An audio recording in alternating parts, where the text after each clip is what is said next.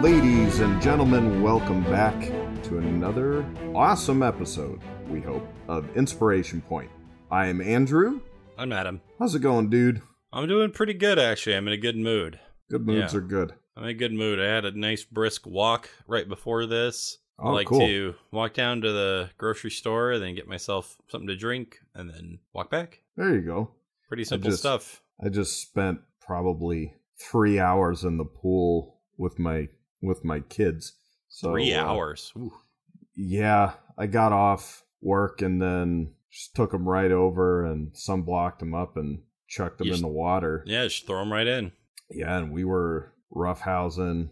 I put the little floaties on them, and they're um they're getting to the point where they can keep their heads above water and kind of paddle around without me holding them, which Yeah. is really cool. I threw my oldest in the water, and he's able to go under the water and come back up. So that uh, second part's especially important. it is Most kids um, can do the first part. yeah. So I I was a little hesitant, but uh, he took it like a champ. Yeah. Well, good for you. I mean, I dads have got a rough house with their kids. You know what I mean? Like that's kind of what we bring to the table. Yeah, even You if know, it doesn't belong at the table. Well, that's unless your wife's not around, in which case it's fine. But my wife might listen to this, so Oh. I don't do that ever, ever. ever. No, never, he would ever, never. never. He would never. Well, that's good. I'm glad that you're getting those steps in, man. Yeah, it's good stuff. Uh, I got to play D and D last night. Yes, So- we did. That's really nice. Well, I say my me specifically because Oh, I don't yeah, yeah, usually yeah. get to be the one that plays.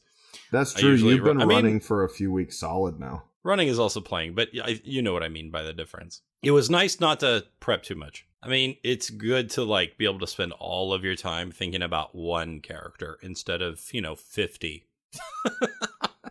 See, I always thought that that was like your jam.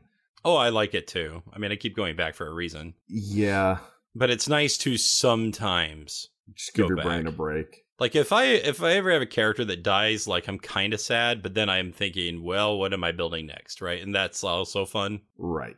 So Yeah, I have the opposite problem. I'm like, let me think about one person forever, and I'm fine. I'm a I'm a simple creature. well, really. that should make your wife happy.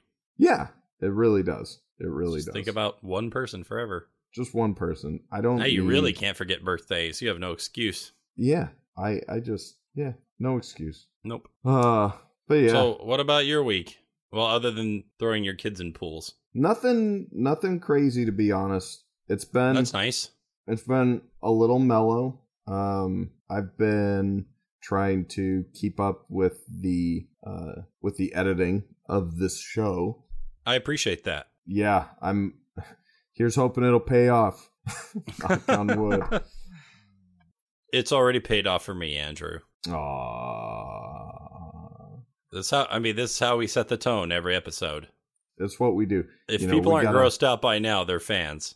you know, and uh It's and not getting better, folks. Well, depends on your definition of better. it may get way better, or Yeah. or way worse. Much worse.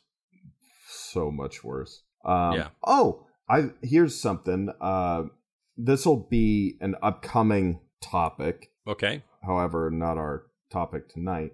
Uh, I have been plunging ahead through the uh, audiobook for the uh, the monsters know what they're doing, and Mhm. I started part three of the of the audiobook, and there are three parts. So I'm nearing I'm nearing the end of the book, and man, so much good stuff. I'm enjoying the heck out of that book. So if anyone's interested, if anyone maybe wants to take a look at it before you get to the episode that we do about it, the book is The Monsters Know What They're Doing, and the author is Keith Ammann. It's A M M A N N.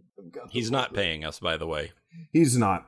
I um yet. authors authors don't make money. Some do, but not me. Also, not an author yet. You're an author. You are an accomplished author. That you know, I was I was trying to think of something snarky to say to that, but I've got nothing.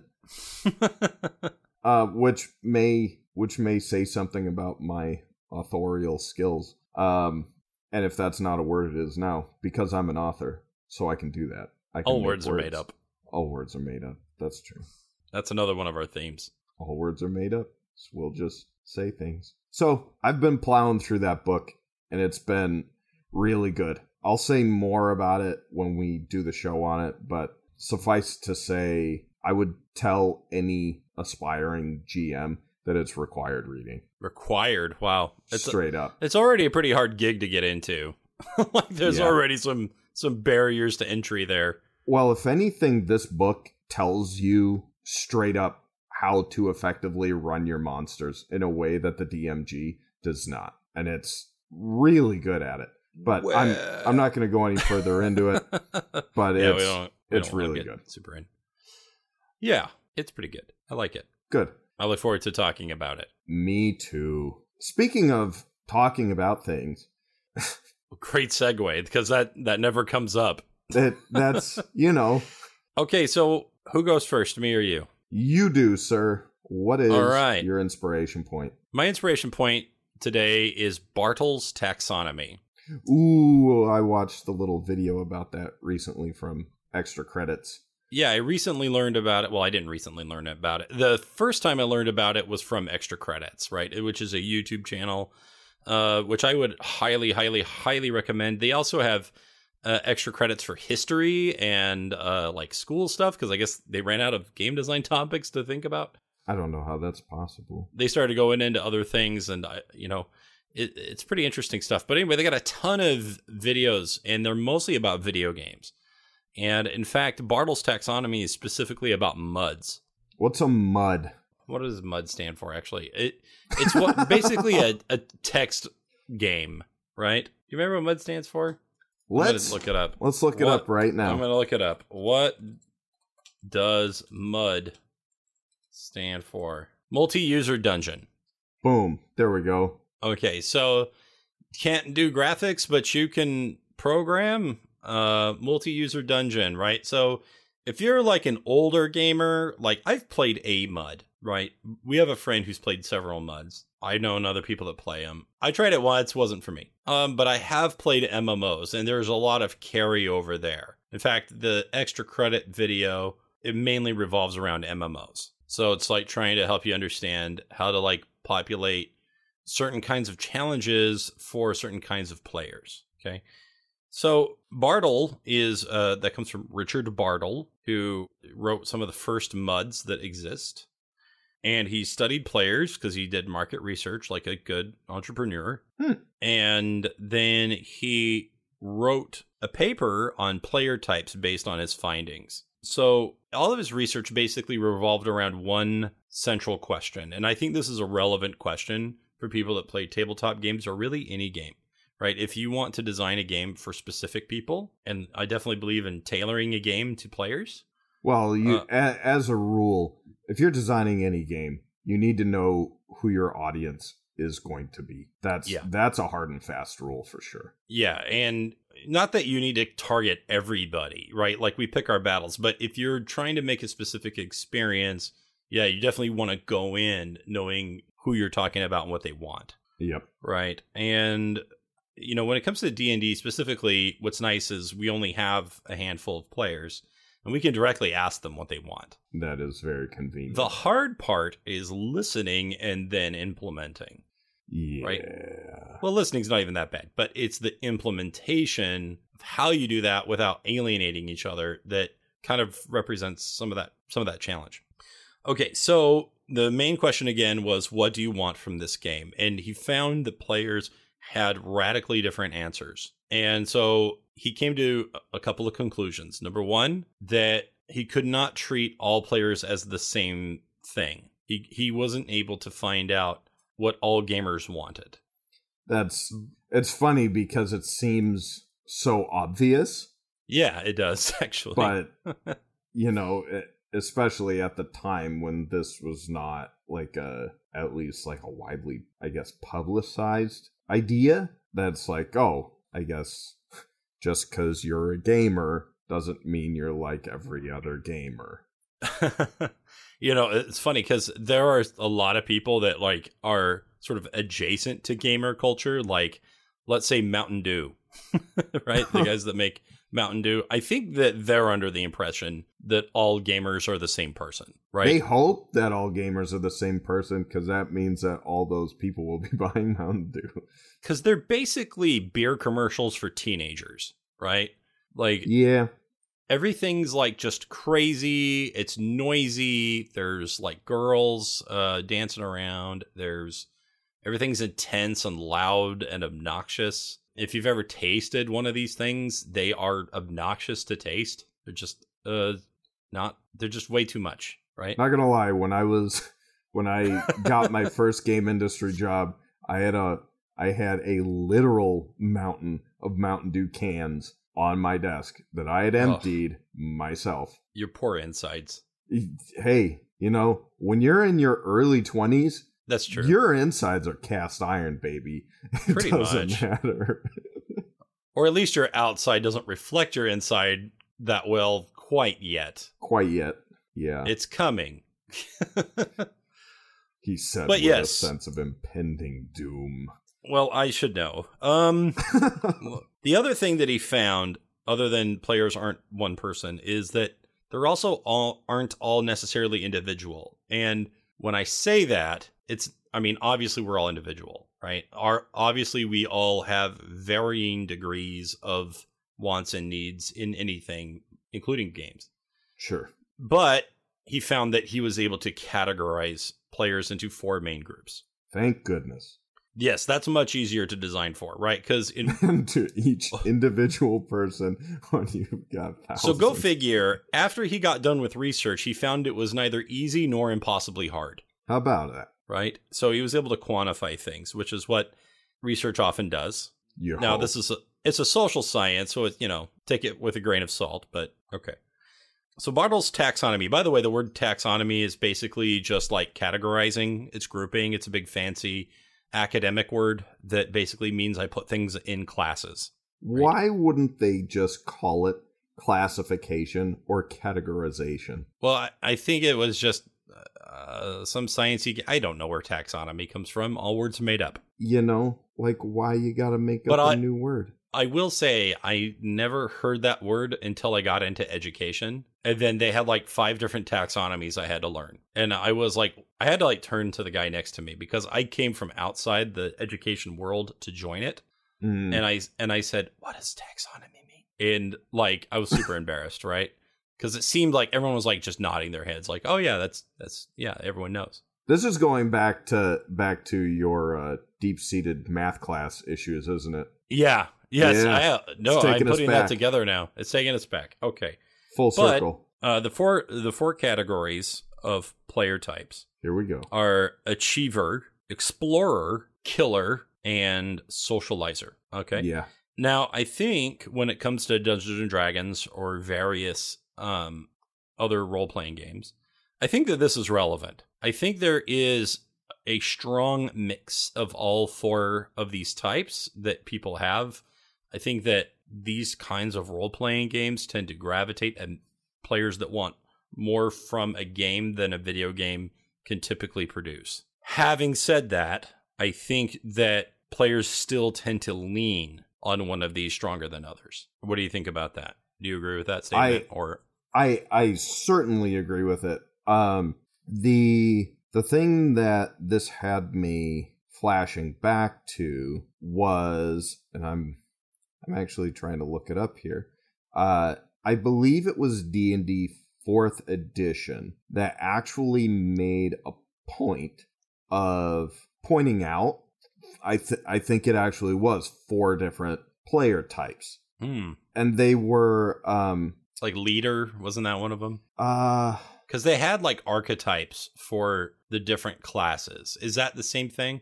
no it was Or they're speaking specifically of player types? they were speaking specifically of player types Okay. and it was like one of them was actor uh Oh. one of them was explorer Um, let's see. You could look it up if you want. I I'm looking it up right now. Uh, da, da, da, da. Oh, yep. Here it is. Cool. All right, we can start recording now. okay. so, all right, as you bring up, as you mention it, now that we're looking at it, dusting off the old 4E book, the player motivations is what they call it in fourth edition. And the first one is the actor, the second one is instigator, mm-hmm. then there's power gamer, Yeah. and storyteller. Okay. Uh, wait, nope, there's another one. Oh, there's several. There's also explorer, Mm. there's also slayer and thinker, watcher. Oh, yeah. So there's like eight. But this does uh It definitely probably incorporates just about all of them, but that would probably be looking. Oh, that's by the way in the Dungeon Master's Guide on page eight. There we go. So th- that way, if you if anyone wants, they can look that up for more specific information for D and D specifically. I knew I Um, wasn't making that up. Yeah, like, you're I'm- not totally insane. I'm not crazy, I swear. and it's actually extra legitimate that it's in the book itself, right? There you go. and not just like an article. Okay, so anyway, I took because there's an online test you can take, just like Myers Briggs. In fact, it kind of gives you a Myers Briggs esque, you know, experience and readout. Hmm. So I got 60% socializer, Hmm. but I'm also 60% achiever. So I'm like right in there. I got 47% explorer and 33% killer.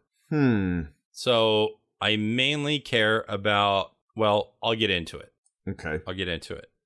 Okay, so real quick, you know what? Let me explain it this way. Let me explain it this way. He also created a neat little graph, uh, Richard Bartle. Imagine a cross, right? Uh, you have a, a vertical axis and a horizontal axis. Yeah, your X and Y, right? Yeah. So Yeah. on your y axis, on top, you have acting, and on the bottom, you have interacting. Okay, so those are the two things that oppose each other. Mhm. This is like the new alignment system. There we go.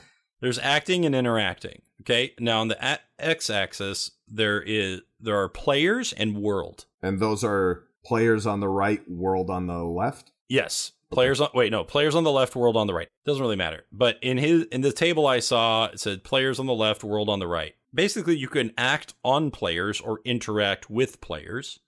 You can act on the world or you can interact with the world. And that's how we define them. So players that like acting on other players, guess what that one is? PvP. Yes, or the archetype. Which one is that? That would be killers, right? Killers. Yeah, killers. People that act on the world, they want to change the world, they want to leave their mark. Those are achievers. People that want to interact with players are socializers. And people that want to interact with the world are explorers. Right. Okay, so I think that that graph is really, really, really handy. So why is this relevant for for D and D? Well, I think if we know our players, we can tailor an experience that helps us, you know, give them what they want essentially. And as players, we can help define what it is we want. Which is Right. very hard to do sometimes. That can be really hard to do. Yeah. If I just sit there and I say, "What do you want from this game?" that might just knock you out or that might eh, you know cause you to just pour forth from the mouth endlessly, right? Right. So th- I think that this test can help kind of set some parameters that are easier to understand. Like I can't design for Andrew because Andrew's an individual and he cares about so many things and he has so many specific little quirks about him and experiences that define his personality and not to mention his DNA, right? like Right. you know, we can get really crazy and then I can get in my own head and say, well, all right, I'm just going to design anything and either he likes it or he doesn't Right. right? Now, if I design a video game, I have no choice but to do that to a degree, right? I can kind of identify my target audience and then just design for them. But when Mhm. it comes to a game like Dungeons and Dragons, I have like five, six people I can talk to, and I can say, well, what do you want? Now, let's say every player wants something different. What do I do? Just screw someone over? E- No, right. I. it's like, yeah, no. No, I mean I see your point. yeah. I, I was definitely yes, affirmative. Do that. Affirmative. Do that. Okay, fair enough. So I think um we then like it- okay, I think we have a few of these different types in our group. I'm pretty Right. sure we've got all of them. Yeah, I Yeah. think that we also can be in different modes of what we want at a time. We have one player who is 100% killer. He only is really kind of interested in combat. He wants to kill crap, although he's starting to come out of that a little bit. Okay. Uh, we've we've got some a couple of hardcore socializers. We've got people trying to achieve the best things in the game. We got people that are really interested in exploring the world that's been created for them. And I think everybody probably wants a little bit of everything, right? It's just kind of determining what kind of experience that I can give you. So, to kind of break down each category a little bit more, achievers, here's kind of a few things that achievers like. Okay, if you have achievers in your group, here's some things to kind of design. So, one of them is 100% completion. They want to, as many things as you offer, they want to try all of them. Like when I did that fair for you guys, that little festival, seasonal festival, some of you are like, oh, we we can pick that and not do that, and other people are like, well, we have to try everything. we have to do all of it, so that can appeal to them. There's achievements themselves. Now, in video games, of course, you think of like achievements that get unlocked, right? So, how do you get? Well, let me ask you, how do you think that you could bring that kind of concept to Dungeons and Dragons or a similar game? Oh man, there are all kinds of ways. But really, what achievements comes down to is notoriety in some Hmm. way. Look at look at my badge. Look at this thing Hmm. I did. I achieved this thing. Hmm. It gives you bragging rights. It gives you, you know, Mhm. it it gives you a, a trophy case. And what good's a trophy if you can't show it off, right? So if you're talking about a story based environment where it's mainly your imagination and the only people that could really understand or appreciate this trophy air quotes that you've got are the people that are in your group and usually those people are involved in the getting of that trophy in some way shape or form anyway So I think that leaves room for really interesting rewards that aren't just more killing power. yeah it, you could go with anything that leans into prestige or making the character seem more important within the context of the world like maybe the character's awarded a title or Yeah. or your group gets Yes. renown like renowned systems and reputation that leans hard into the achiever's path totally And if that can be interwoven, I think, into the story, then I think that's even better, right? Like in in a video game, you have to have pre-generated things like titles, right and then they have to basically fulfill a criteria. But what's nice is like in this scenario, I can say, well, they defended a caravan against an oncoming attack, so they're the heroes of the path right? Or the road warriors, right? Whatever it is. Like I can say it's something specific. yeah you can tailor any of the prestige that you want to make to to be flavored to whatever specific situation happened yeah So in my current campaign, I'm a, I'm offering players the ability to build businesses and to basically base build. They can build a house, they can build a business, they can trade with people, they can develop trade routes, they can craft items, right? And this allows them to interact with the world, right? Or to act on the world actually, because Mhm. we're talking about achievers, right? yeah th- and when you act on that world, you're changing it, right? It's Right. not going to be the same because you were a part of it.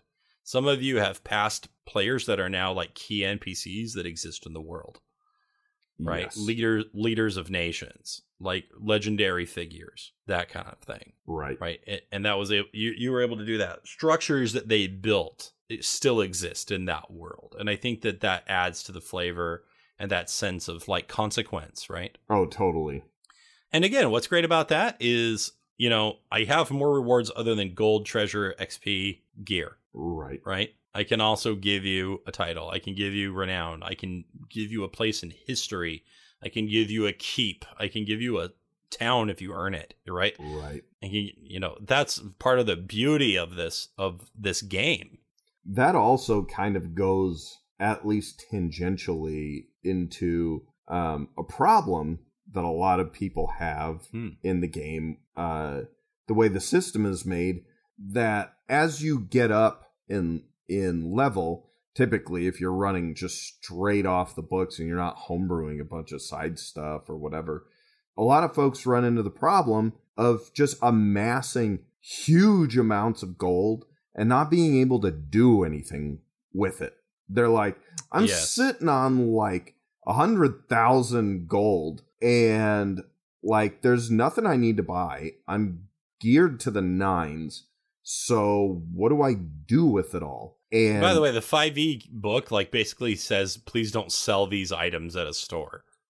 right which which generally speaking i totally understand why they're doing Yeah. that they want to make him feel special and stuff and that makes perfect sense Holy Avengers 50% off. Woo Big summer blowout. i'm gonna buy three i'm going to wholly avenge all the things and you can be attuned to three items so i mean it totally works yeah. but if Is that you true? Three items? I thought it was two. is three Okay.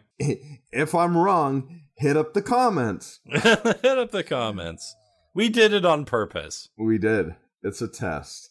It's a test. Um, By the way, one of the things that achievers are looking for, and I think this is really important because you kind of mention it, is that acknowledgement of mastery. Yes. They want to know and be recognized that they have done a great thing. Right. Like if you guys, if your party like kills a band of giants and it was like particularly hard, you bring back a giant's head for the town and like hold it up in front of everybody. Someone's got to be called giant killer now, right? Or your party needs to be called, you know, the you know giant bane heroes. I don't know something better than that. oh, Giant's Bane is a name for the ages, man. Yeah, dude. Like you can't go around with something bane. Yeah. yeah. That's that's the way to go. Um so but yeah. that's but it's important to give your player that recognition that they can see so that it's not just the achievement itself that they gained it but that they get the recognition for having done so right. that's very important okay the second type uh, is explorer um, this one's fairly self-explanatory. They like to explore right? They like discovery. Yeah. and and that's not just like a new area although it's definitely that. You know that could be finding secrets. They love easter eggs. They love Yeah. finding books and learning history. You know they like i started wondering like where is story in in this lineup? Like who's the storyteller? Story is interacted with differently with all Mhm. four of these things i find right, right. The achievers almost want to write history Yes. the explorer wants to uncover history they want to know about it Right. Well, and they they want to find secrets I think they also get a big kick out of out of feeling like they are the first person to have come across something uh or at least the first person in a long time. They uh I think it can play into the kind of people who just who enjoy feeling smart and who enjoy like engaging their minds on kind of a deep level and uh, maybe have like a studious sort of flair because you really you really get to have this sense of it also plays into a sense of wonder Hmm. like explorers like to dig they like to really sink their teeth in an explorer personality type especially in an rpg is not gonna be somebody who um who only engages with the game on a surface level an explorer is gonna be somebody who is very engaged in the story and in the details of the world. Like they want to know where this person came from. They want to know the like you said the history of this thing or these people or this place. I definitely I'm thinking of a specific player in our group. Oh yeah. And and this guy, he loves front-loaded information. Yeah. He loves exposition. He wants to be told everything. And he does not want to move on until he knows everything about the thing. Yeah. And he wants to know every possibility. So I think he's hardcore and explorer. Yeah. right and now that i understand that better i can under i can design for him a little bit better. Exactly. Like you, You know. you can't give him enough information. Now, there's a little bit of danger here because while you're front loading information to one player, they're having a good time. They're just like eating it up. The player that's not interested in that is sitting through a wall of text. You know, like when you're playing Skyrim and you pick up a book, some people stop and read the book. Some people are like, "Did that give me a skill point?" No, nope, goes in the bag. now here's here's something weird because I find myself falling somewhere in the middle in kind of a strange place because on the one hand I do think that all this information is interesting. On the other hand, I and and this um this may be just because I have ADD and I don't mean that in a in a joking sort of way like I I take medication for it for crying out loud. Um but it can mean that when I have a lot of details thrown at me, especially fast, it's hard for me to grasp all of it and really kind of appreciate it, especially if I'm just hearing it. If someone's I don't just- think that's necessarily an ADD problem. Not to interrupt, but I, I don't think that that's. I think it's more of a personality type. Although your ADD probably plays into it. right. I'm just saying But that it certainly I don't think. I have ADD, or maybe I do, and it's never been diagnosed, right? Like I don't know, maybe, but um, I'm the same way, right? If someone gives me 15 minutes of exposition, I tune out. Right. And it's it's it's kind of hard not to because sometimes the words just start blending together and all this stuff. But Yeah. your example of Skyrim is very interesting too. And I Hmm. and I wonder this is what's really making me um wonder what this says about me because I will pick up a book and I will read it even Yeah. if it doesn't give me that skill point but I will read it because I am worried that there is something Mm. important buried in it that if I don't read it, I'm going to be missing out on something. or you're going to be punished at punished right. for it. It's like, oh, if you read to the end of this six page book, there was like a secret code on there, or like, you know, so you could unlock Yeah. this safe that otherwise it's impossible to open. And if you hadn't been so impatient, you would have gotten this cool thing. So I'm like yeah. paranoid that I'm screwing myself if I don't read it. don't do it. Yeah, I mean, and, and as DMs, we want people to interact with the clues that we've created, and but I think we also have to say, you know, I'm not omniscient. I didn't necessarily plan this perfectly. What makes sense in my head as the creator is not necessarily what translates to a player. Like it may be obvious to me and not obvious to you, right? Right. And and I think that that's important to remember as a DM to not be punitive, right? And I think one day I want to talk about the difference between challenge and punishment, Oh, that's a that's write that down. wh- which is another extra credits video, by the way. So just watch that show. Um, but anyway, um, if a player didn't read the clue in the book and you don't have another path for them to uh, move on with the story, or worse yet, like here's a total noob mistake to make. Okay, make you read the book, make a history check. Uh, I rolled one. Uh, roll again Yeah, because you have no answer right. right? Like you just painted yourself into a corner because you hinged everything on him making that check, Right. right? Like, don't do that. Don't. Definitely have like another way to get in, right? If a door won't open because the rogue failed the uh, pick lock, right? Make sure that there's some other way to get there, right? Maybe your barbarian can shove a loose brick, right? Maybe there's a puzzle that the cleric can solve because he's familiar with religion, right? There, there's got to be more ways through that door, in my opinion. Absolutely. There really, as a rule, if you need something to happen in your game, if there is something that is so crucially important that it happen in order for things to progress, do not have it hinge on chance ever. Just bad idea. make the thing happen. Find a way to just hand it to the party in some way so things can move on. Because if you have it hinged on chance. Sooner or later, what we described with the history book will happen, guaranteed. Right. So if there's something that's so important that it it in your mind has to happen, just make, just it, make happen. it happen. Yeah. Right, or at least provide multiple paths, which I would prefer. But let's say that every path fails, right? Exactly. Then at some point, you have to just say, okay, uh,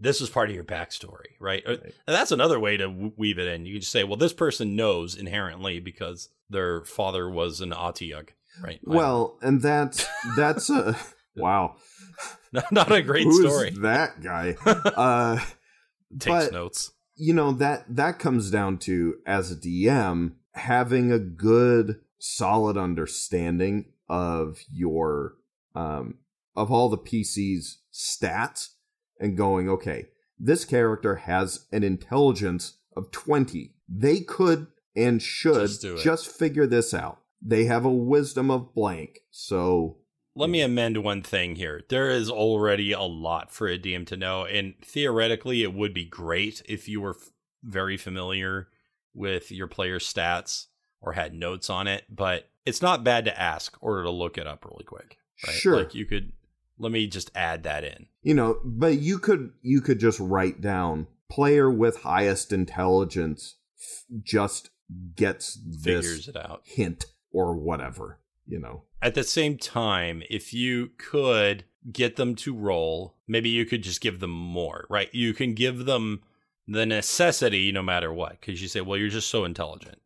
Right? But maybe still have them make the roll. So that way if they make the roll, then they feel like they earned it. But if they don't make the roll, then you just say, well, you don't get the bonus information, right? Like there was a little extra there, but you're still so intelligent you were able to do it, which is feels good. You got a consolation prize, but you but you as a DM got what you wanted regardless. Yeah, and you should never make a scenario where you as a DM lose. Your monsters lose, but you don't lose. Right. Right.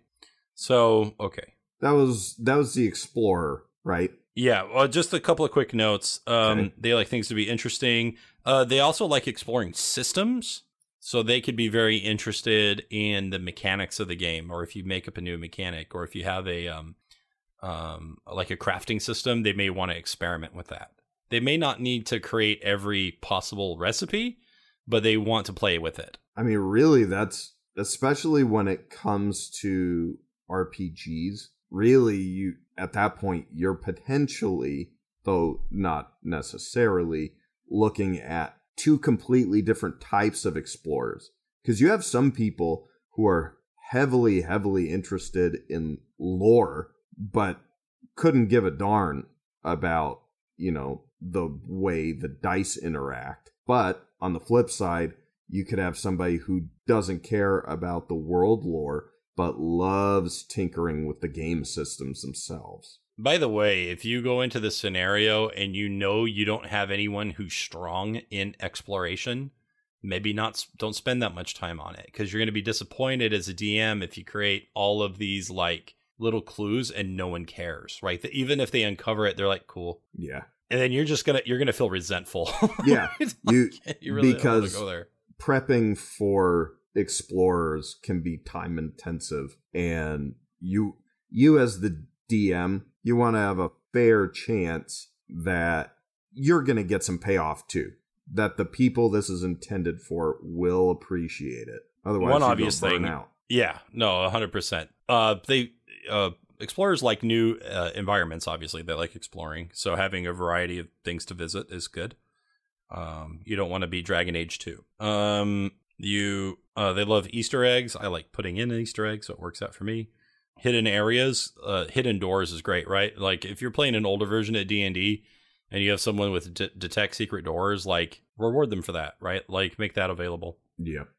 Uh, and they also like creative solutions to problems, right? Like last night, yeah, by the way, you often do this whenever we're in combat scenarios. I know where you, are going. Yeah, like you want to shove people into the fire pit, right? And we all got to do that last night, and that was a good time.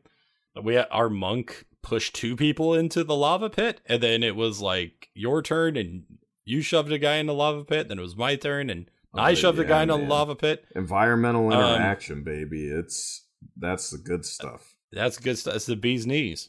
It is. It is. All six of them. All six bee's knees. Um, it's really good stuff. Okay, so the next one is Killer. I wonder. There's what actually this is. quite a bit of violence in this game. I don't know if you realized. What? Really? Yeah. So killers again, they like to uh, act upon players. Now, in D and D, we we tend not to allow too much um, PvP, right? We don't really want that, but we do have players that like to feel dominant, right? To feel like they are the strongest. Uh, they like to dominate NPCs, and we can allow that to a degree Yeah. right? There are players that revel in the destruction of their enemies. And there is this sort of inherent cruelty to killers. They don't just want to kill and overcome the thing, they want to taunt it, they want to dominate. Yeah. They want to feel like their victory uh, is utterly complete. Yeah. It's probably not going to be enough for a killer player to defeat the bad guy. They will want to decapitate them and parade them through the street. And that could be pretty off putting Well, I, for a I- lot of people. I think I think it depends on how on how it manifests. Like like to me personally, like if I am if I have a character in a fight, there's there's definitely a part of me that doesn't that isn't really satisfied with okay, you landed the hit, here's how much damage. Hmm. Okay, you took the guy out. Like I want to know how this happened. Like, you know, what did the hit look like? You know, you yeah, you want the full you want the satisfaction because Right. You know you're you're you're putting your life on the line. It helps it helps kind of realize the stakes too. If it's like, oh, okay, it's numbers, it's blah blah blah. Okay, I highly recommend the describing attacks and hits, like you say. yeah, I would say maybe dial it back if there are a lot of combatants on the field, right? Like maybe quick description. sure, right? You don't need to do a full MK12, you know, fatality description. oh yeah, yeah, yeah. hit, right? But I think I know you're not saying that, but Sure. I think the the point you're making about just the the killer also just looking for like total and utter dominance, feeling like they are king of the hill. yeah, That can go well beyond combat too, like e- Yes. even in a story context, if you've got uh you know, if they say usurped a kingdom or something like Yes. that, then you know, rooting out all possible uh, insurgents and things like that, and knowing that they it it has it also has like strong control vibes. Like, yes, it does. So yeah, because you, are right, it goes beyond murder and fighting, Right. right? Like it does go into thing like political power, mhm, right? Like if your character gets that title of lord. Like that person wants to make sure everyone knows they are the Lord and not to screw with them, right? They will go full Machiavelli on everybody. Sure. right? And they will do that hardcore. So it can also go to trade, right? They Yep. may want to corner the market. They may want to dominate an industry. Uh, they may choose to get together with other people in their industry, form a guild, and then strong arm the local lord to only pay certain prices and not to deal with imports, right? Like there's a lot of fun ways that that killers essentially they just want to put their foot on a thing and control it. Yeah. It's it's interesting because in in in some ways it has a lot of parallels to the achiever except that the killer wants to achieve and make sure that someone else didn't, Yeah. right?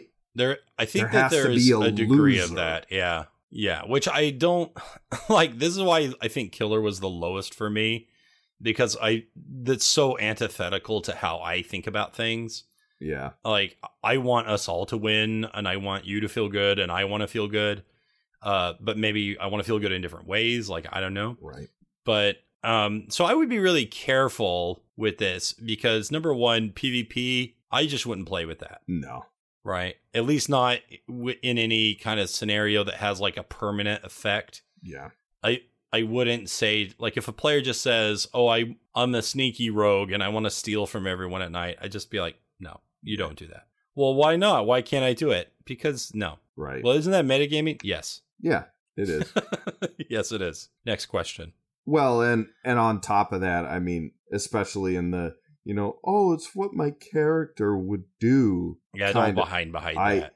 That that's a BS excuse, and I hate it. Um, but on top of that, like in in the case of the rogue example specifically, but this could be extrapolated out to all kinds of other instances as well. The the thief would know, oh, I'm in this party for a reason. I need these people. So it behooves me to not do things that could endanger my Right. relationship with them. They a thief is a It's like good cooperative self interest. Yeah, a, a good thief Yeah. knows when not to thieve.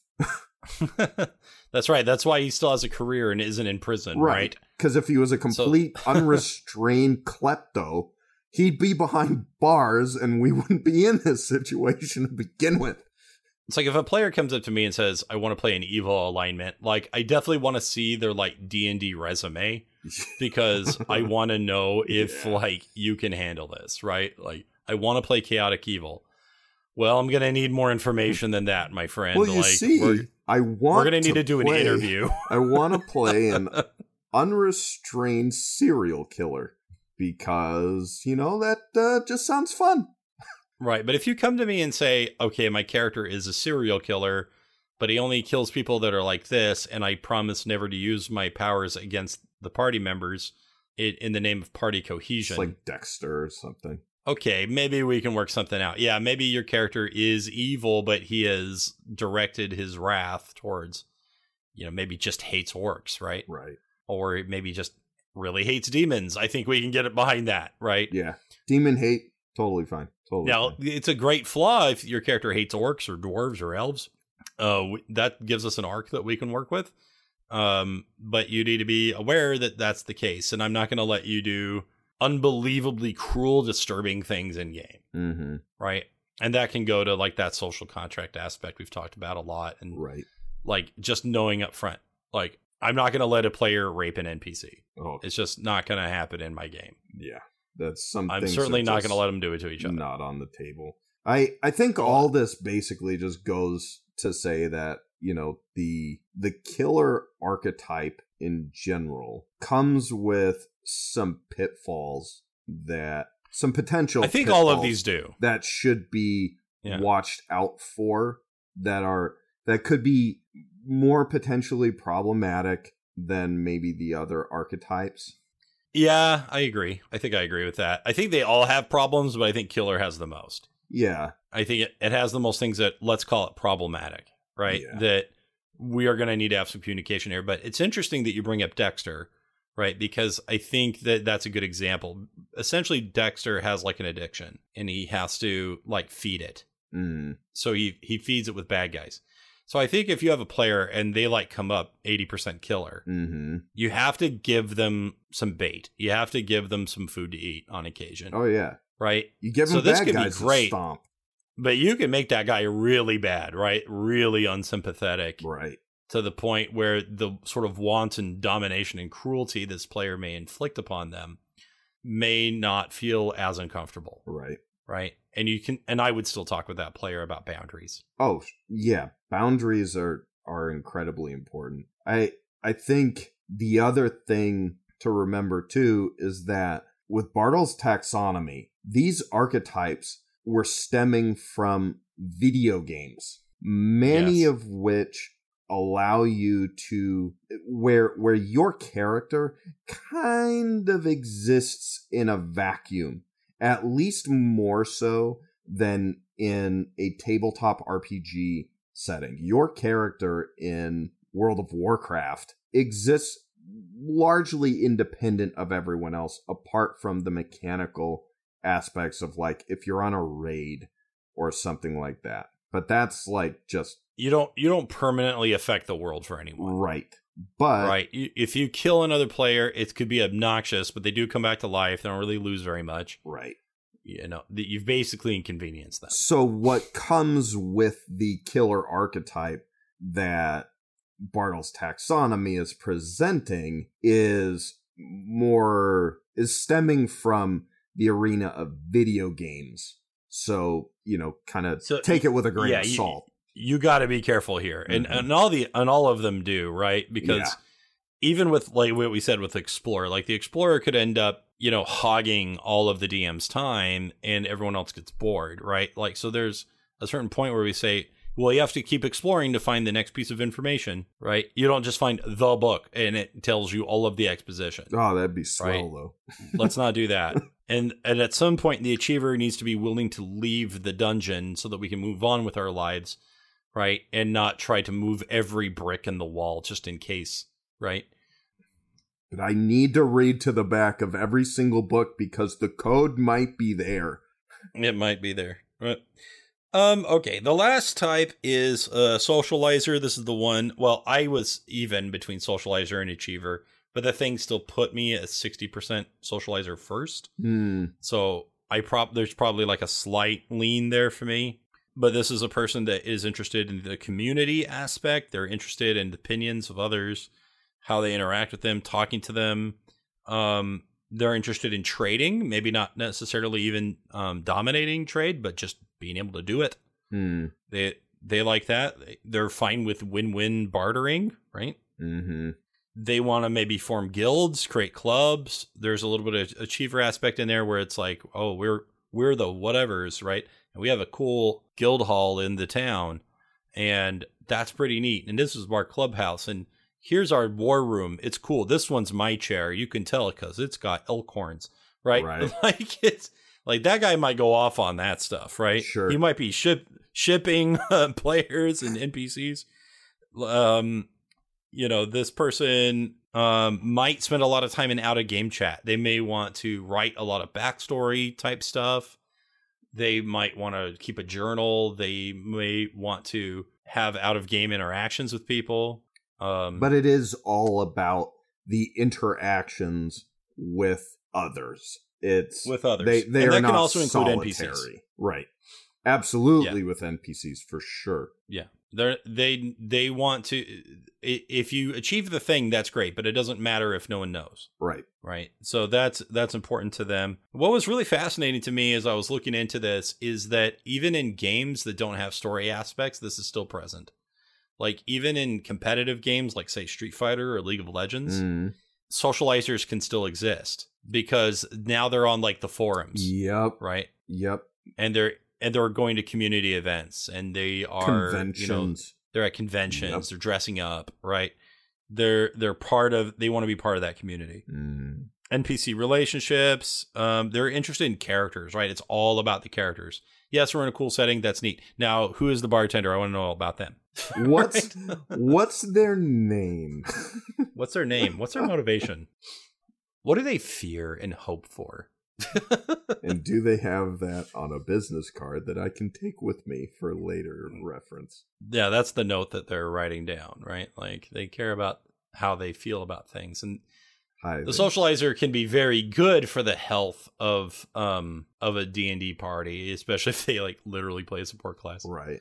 But it, even if they don't, they might find ways to be more cooperative with other players because they're interested in how you feel. Yeah. Now here's here's a question because Sure. we've we've even had a little bit of feedback. They're like, you guys agree a lot. So I, I've been trying to disagree with you on a couple of small things. you've been you've been doing well. what I'm wondering is socializers are definitely an archetype where it's easy to look at them and go, "Man, socializers are great." Yeah. What are what are ways that socializers What are could create problems? Hmm.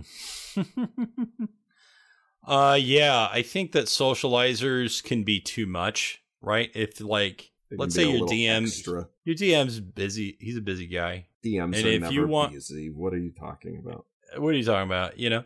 And for me, I ask for it. Like when we do the out of game emails, because I'm a socializer too, so it's what I want. But I also know that not everyone is. Mhm.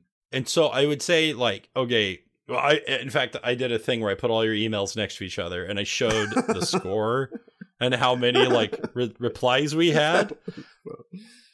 And that was not to put any pressure on anyone. I and I said up front, respond as often as you would like a response, right? So that we can interact as much as we want. That was not to put fire under anyone and say, "Hey, man, you only have half the replies as this other guy. You You are not doing you enough." better step it up. So I could see a socializer in some cases going, "You're not toeing the line. You're not playing right." And I don't want to really tell very many players you're not playing right, Yeah. right? Like just like you know the real life social contract, you can essentially do anything you want as long as you don't interfere with the freedom of someone else. You know, I and a and a socializer can overshare, over involve, you know, Mhm. and can be kind of obnoxious if not, you know, kind of controlled.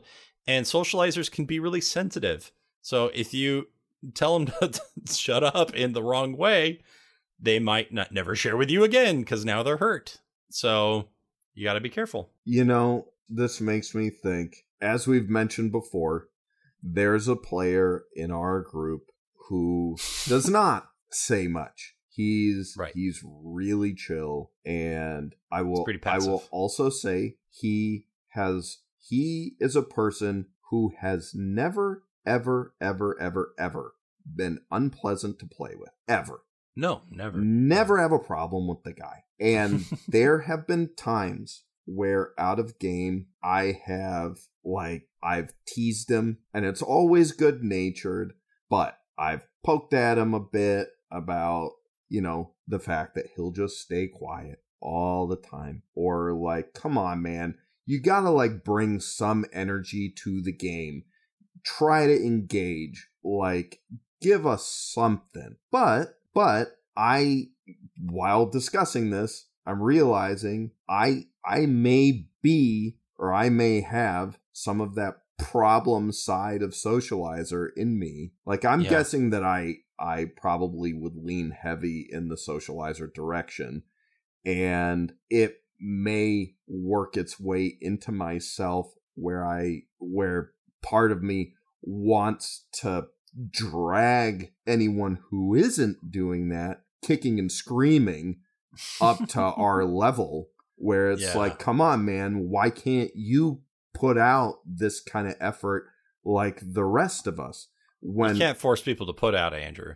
y- you know you just can't and You have to respect that. so i i want to just out loud acknowledge that um that That you were to wrong. to yes that i was wrong to this this guy Baby, come back. this this guy he knows who he is and if he's listening i'm sorry and the way you play if you are having fun you are playing the right way and we love you I agree. just the way you Yeah. are Sorry, I'm not going to disagree on that one. I agree with that. Right? Like good good, because I'm not going to tolerate any dissonance. Uh, right so yeah, we we appreciate that, and yeah, it can feel like, hey man, I want to help you out of your shell. You know what? If they want help, we can work that out, and if they don't want help, that's okay. Mm. Yeah, maybe my shell they're is showing up- nice and comfortable i've got rugs if and they're showing up to the table, they're doing that for a reason. Yep. Right. and and and they don't owe you an explanation of that reason which By the way, yeah Uh, fun fun fact: when they were when when Richard Bartle set this up, he didn't originally call them achievers, explorers, killers, and socializers. Hmm. He actually put them in card suits, ah like playing cards, right? So the achiever, I believe, was diamond. Uh, the explorer, I think, was spade. Here, I'll, I'm gonna actually look at it. Yeah, yeah, that's right. Achievers are diamonds. Explorers were spades. Socializers were guess. socializers were clubs No, they're hearts, dude. Oh, I- well, I thought a club, you know, a club like Killers are clubs. They hit people with stuff. oh, hey, club has double Oh. meaning, okay? They're not in the club. No. killers and killers want to stab you in the heart. It makes perfect sense. it makes perfect sense. Hearts bleed. They're full of Hearts blood. bleed. It's perfect. it's death. That's where you hit him. That's the target. See? There's a logic. I promise. oh my gosh. I- I, mean, sure. It's all The the instant you asked, I'm like, I'm gonna get this wrong. I'm gonna get it wrong. I know. you I'm had a 50 50. I, I know that's what made it feel worse. I was like, I've got a 50-50 shot, and I'm hundred percent sure it will be wrong. You know what, man? If you're having fun, you're not wrong. Bam. I think the, I, I'm pretty sure that's a logical fallacy, but you know what? We're going to lean into that. That's fine. that's fine. They're in the club. Club. It's right. Appeal to fun. Hmm. I like, Perfect. see them add that to the list. Perfect. Okay, so that is pretty much uh, Bartle's taxonomy. I know we've kind of gone long. Do you want me to ask you the Bartle's taxonomy questions? Maybe we can go quick fire. I don't know, or we can move on. Do it. Ask me fast.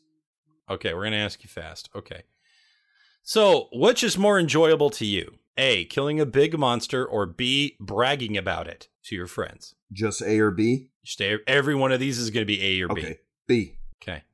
Which do you enjoy more in quests? Getting involved in the storyline or getting the rewards at the end? Hmm. Storyline in quests or rewards at the end? Wow. I, I'd say that's kind of 50 50, but I'll say storyline. Okay. Would you rather be popular or wealthy? Oh. In, Some of these are hard. in real life, wealthy. but, but in a game. but in a game, see, it to me, it, it, it depends on what your wealth can get you, right? But I'd say, you know, I think your wealth is buying popularity. The answer is popularity. you know what? I, I would say, I would say wealth. Wealth. Okay, interesting. Let's see. Which do you enjoy more in an online game? Getting the latest gossip or getting a new item? Getting a new item. Which would you rather have as a player in an online game? A private channel over which you and your friends can communicate, or your own house worth millions of gold coins? The house. Yeah, me too. Uh, which would you For enjoy sure. more as? Yeah, screwed. No doubt. Uh, gossip. Like, shut up. Okay. Uh, yeah.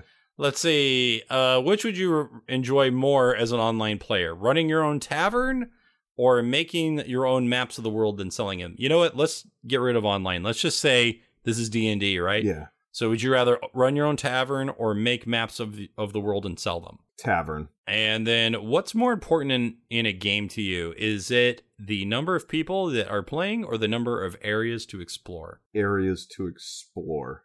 What's more important to you, the quality of role playing in an online game or the uniqueness of the features, the game mechanic? Say that one more time. What's more important to you, the quality of role playing in a game or the uniqueness of the features and game mechanics? Hmm. Man, that's a hard one. Role playing or gameplay, basically, I think is what that comes or down to. gameplay. You know, I always say that if if the context for the fight isn't there, the fight doesn't matter. So I'm gonna say role play. Oh, I so agree with that. Um, yeah, fight scenes are boring if there's no drama, Yep. right? Okay, now, we'll talk about if we're another day. talking about a video game, though, I may go the other way. No, I- way. Maybe. Dude, just imagine God of War 4, that fight against um Baldur. right. Dude, it's all about the drama to me. But anyway, um But Shadow of Mordor, right? yeah. I care less about that, but give me cool fight mechanics. But yeah, yeah, yeah. Go ahead. there's no drama at all in Shadows There, there's not, but that's not why I go there either. There's there's a very bad boring storyline and very bad boring characters. The orcs but it fun. awesome gameplay. So fun. so fun. So awesome. See, it's it was designed with someone in mind. Yes, it right? was. So it doesn't have to have everything. Okay, so next you are being chased by a monster in an online game. Do you A ask for a friend to help kill it or hide somewhere you know the monster won't follow? You know, I would probably hide and then come up with a new plan. Right, but it, Yeah. yeah. I guess you kind of want to solve it yourself, right? Yeah. Okay. You're a player in a game and about to do to go into an unknown dungeon. You have your choice of one person for your party. Do you bring a bard who's a good friend of yours and who's great for entertaining you and your friends? Or B, a wizard to identify the items you find there? The wizard, Okay. being honest. Being honest. Would you rather A, vanquish your enemies, or B, convince your enemies to work for you, not against you? B. You know, my favorite moment in like Dragon Age Origins is when you can convince the werewolves to be on your team. That's so cool. so awesome. Yeah. Oh no, I don't get a bunch of lame elves. Too bad. womp. Yeah. Which is more entertaining, a well role played scenario or a deadly battle? I would say the well role played scenario. Yeah, I think we already kind of answered Yeah. that, in fact. Which would you enjoy more, winning a duel with another player or getting accepted by a clan? Ooh, the clan. You want to get in the club? Okay, yeah. See the club. But a a clan, Andrew. Let's be careful. oh God! Don't We don't want no no. a clan, a, a a group, a a clubhouse, you might say. What's worse, to be without power or to be without friends? To be without friends. That's that's just the objectively correct answer. I picked power. You, God, I don't want to be useless to my friends. that's true. Now That- I'm you doubting know- my answer. But that's I'll fine. stick to I, I- let's not argue about these. I think you're right no matter what. Would you rather hear what someone has to say or show them the, the sharp blade of your axe? Well, I feel like I know I feel like I know your answer here. say it again. Would you rather hear what someone has to say or show them the sharp blade of your axe? I want to say A, but I need to say B.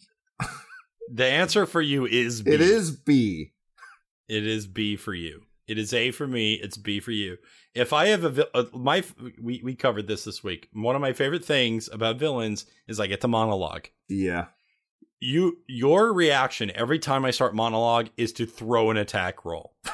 Yeah, it is. Even with the final boss of the last campaign I ran, I thought, uh, "Here's my last chance before my death," and you went fire, fire, fire, but and I was like, "Well, the game's over." but the okay, but I I have to okay, I have to defend myself on this. the reason I do that with the dragon, with the great old one, every single time you start monologuing, I, I start convincing I, you. I throw an attack because I feel like you are trying to like corrupt me or pull one over well, on- yes. and or pull one over on me. And Oh. and rule number 1, you do not let the demon talk. You shut them the hell down. And that's what I frickin' do. If the Balor's like, let me uh let me sit down and chat with you for a second. But then I can't tell you my evil plan, and then you can't go on to the next role, or you can't find out where I'm wrong and establish the. But where you're character arc lesson you've getting learned. yourself involved in a situation that's about to get you killed. I see. All right, let's move on. In, in, in a game, a So new area good. opens up. A new area opens up in a game. Yes. Which do you look forward to more? Exploring the new area and finding out about its history, or being the first to get the new equipment from the area? I'd say exploring it because it's it's not saying that you never get the equipment. It's just saying Yeah. being first to get it. So I I would I would say exploring it. So, in a game, would you rather be known as someone who can run from any two points in the world and really knows their way around, or the person with the best, most unique equipment in the game? I like the best uh and most unique equipment. That sounds cool. Would you rather become a hero faster than your friends or know more secrets than your friends? Hmm, that's tricky. I part of me thinks faster because it's because it's kind of an evidence of skill sort of Mm. thing. Like I was really able to nail this. Um, versus Yeah. knowing secrets, it's like d- okay, they're secrets, so nobody knows. So what are you gonna if you start telling people about it? There goes your edge.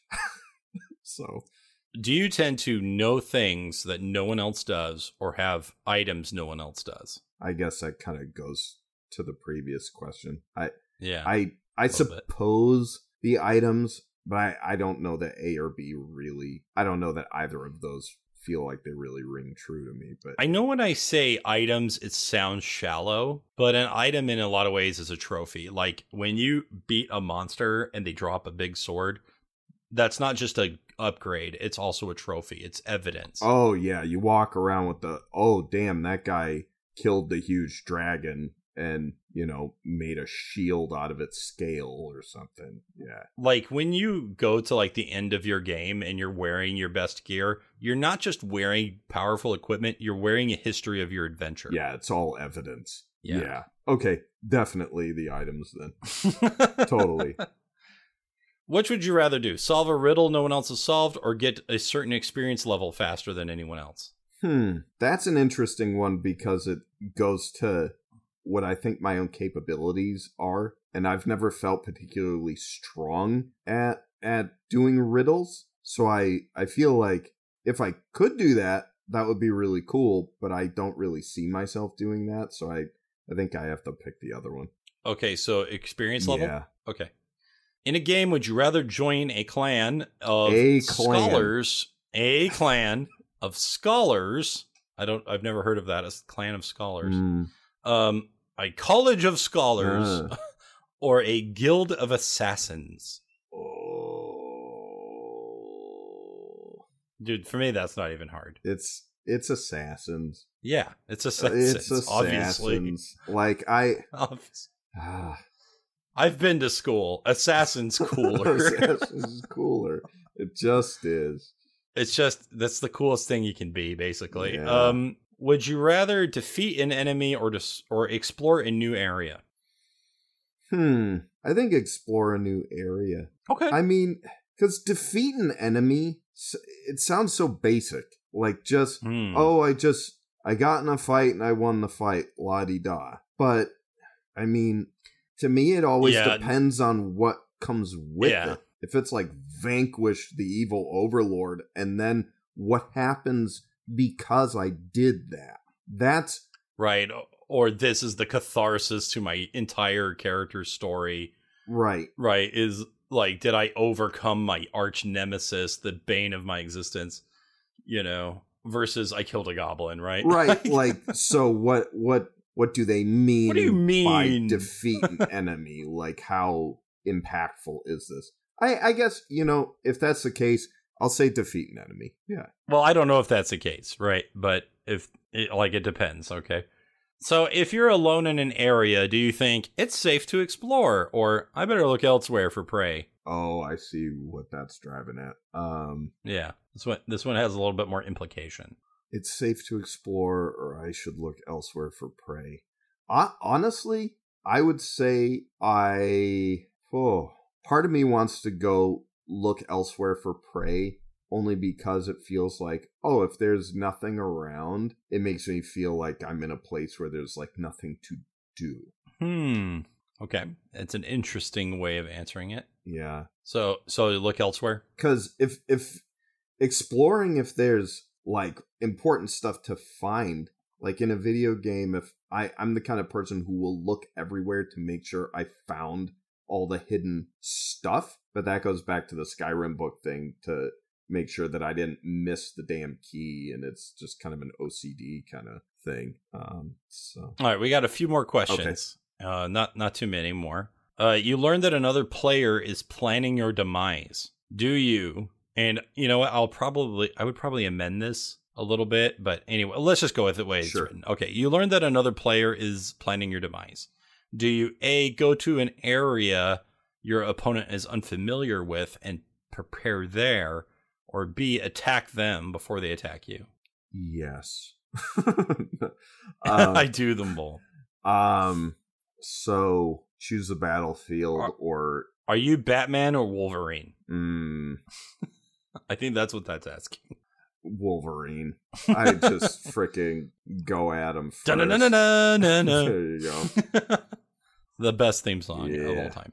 Um, you meet a new player. Do you think them? Do you think of them as someone who can appreciate your knowledge of the game, or potential prey? A. Yeah. In an online game, would you rather have? Well, okay, in a D and D game, would you rather have a sword twice as powerful as any other in the game, or be the most feared person in the game? A. Okay. In an online game, would you be prone to brag about A, how many other players you've killed, or B, your equipment? Mm, probably the equipment, but if I was the kind of player who would have a freaking head count, probably the amount of players. I mean, you know. Yeah. So, but in D and D, probably your equipment. Right. Would you rather have a a spell to d- damage other players, or B a spell that increases the rate at which you gain experience points? Ex- XP. Not Yeah, even a pick XP. question. It's not even the power that you get from it; it's the options when I upgrade that I really like. Yeah, Absolutely. I hate levels where you don't pick anything. Ugh. that makes that's The worst. it's annoying. Congratulations, you leveled up. You get nothing. Uh, hit points. You get some hit points. Good job, you did it. Lame. Um, let's see. Uh, would you rather ha- uh, would you rather have two levels of experience or an amulet that increases the damage you do against other players by ten percent? Two levels. Yeah, me too. When playing a game, uh, is it more fun to have the highest score on the list or beat your friend one on one? Beat your friend one on one because I never get the highest score on the list ever. I w- but I can sometimes beat. I'll take the local win. I know him. I'm gonna see him, and he's gonna know that I whooped his butt. that I that I, I might not be on top of the list, but I'm on top of his list. By the way, you know, wherever I, I don't know if we're, we're going to do any way to link this, but we'll try to make this available to everybody. But you could also just Google take the Bartle test or go to matthewbarr.co.uk slash Bartle slash. Okay, so I'm going to hit Bartle me. And do you want to take a guess at what you got? I couldn't even begin. Okay, you are 73% achiever. Ah, Achievers regard points gathering and rising in levels as their main goal, and all is ultimately subservient to this. Exploration is necessary only to find new sources of treasure or improved ways of wringing points from it. Socializing is a relaxing method of discovering what other players know about the business of accumulating points, what their knowledge can be applied to the task of gaining riches. Killing is only necessary to eliminate rivals or people that get in the way, or to gain vast amount of points if points are awarded for killing other players. mm. wow, seventy three. That's that's 73. heavy. Yeah. So I went 60 socializer and 60 explorer. You went 73 achiever, 53 socializer. Okay, So that's your second. 40% killer. I'm actually surprised killer isn't higher for you. huh? And um 33% explorer. You know, I was I was thinking about this uh a bit before this, and I think that the type of player I am now has actually changed since college. Oh, probably. Like, yeah. I think me too. I've I've noticed recently I've been playing Horizon Zero Dawn, which Yeah. oh my god. For anyone out there who hasn't gotten a chance to play, it just came out on PC and it is freaking phenomenal. Such a cool game. Um yeah. but as I'm going through, there are a lot of these like little hidden things like audio logs and journals and stuff that you can discover. And I I realized I found myself thinking back in the day, I would have like snapped these things up and and like just read over them and like really thought about them and stuff like that. And but now I don't. Not not near as much and I think a lot of it comes down to uh, where you as well, where we are in life. Time is at such a premium that I think I've started leaning into things that can happen quickly. I can get satisfaction Mm, yeah. out of gameplay or out of unlocking new things or stuff like that, but trying to like decipher this far reaching backstory with all these little things you pick up here and there, it doesn't grab me as much because time is at more of a You also have to be able to like pick up and play and then put down Ex- at like exactly. a whim. Yep. So like the online play that became less and less interesting to me. Like I've I've been a big League of Legends player. I still go back every now and then, Mhm. But I really don't like it anymore Yeah. because yeah, I do it because I I'm basically an esports coach, but I really don't like it because it's like the worst thing if you have a family. Yep. Because Right. you're locked in for Because like what, forty five minutes a match? You you can't pause it. Yeah, you it's about 30 to 45 minutes roughly. And if you drop and you're out, just your in. your team your own team will verbally eviscerate you. Well, and the game will punish Yeah. you, right? You might get uh, banned or uh, suspended, you know, because uh, you you essentially ruin the fun of nine other people, Jeez. right? So it's kind of selfish to do it, but dude, you you hear a crash in the other room and your kid starts crying, you're you're not gonna be like, be right there. Yeah. yeah, like You're gonna you have to go take care of it, right? You know, and you know if you're a teenager and all you had to worry about was your homework, it's fine, mhm. you know. But make sure you do your homework, kids. Yeah, make sure. make sure very important so we've already gone uh pretty long do you want to just kind of explore this more or should we um move on to your thing and and maybe keep it shorter i don't know what do you think You know, let's let's do it. Let's do it. We can uh we can do mine cuz I I don't think that this will go terribly long. okay all right no problem So, let's give it a shot. Yeah sorry that one went so long but it seemed like we were having fun Yeah, we we were. That's fine. So, thank you for for that inspiration point. That was a really good one. And it it makes me want to go back and look at the what the 4e DMG has in it because I think that yeah I would bet that they looked right at Bartle's taxonomy or Oh, or yeah. something very closely similar. related and we're like okay let's extrapolate this into the kind of people we tend to see at the table. Plus they have enough like resources. They they could have just started from the ground up. Yeah. Um, but yeah, I uh, honestly, if we were to look at it, I bet you we could kind of force all of them into four categories. yeah.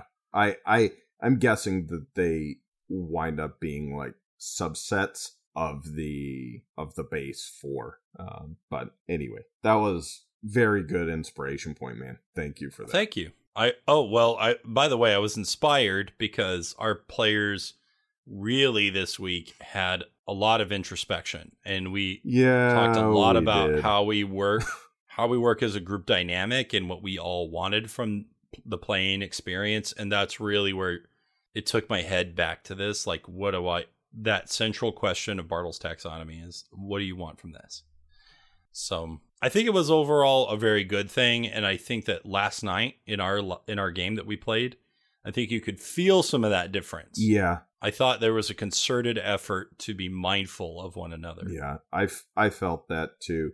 I definitely felt it also just internally in how I myself was trying to play. And it was Yeah.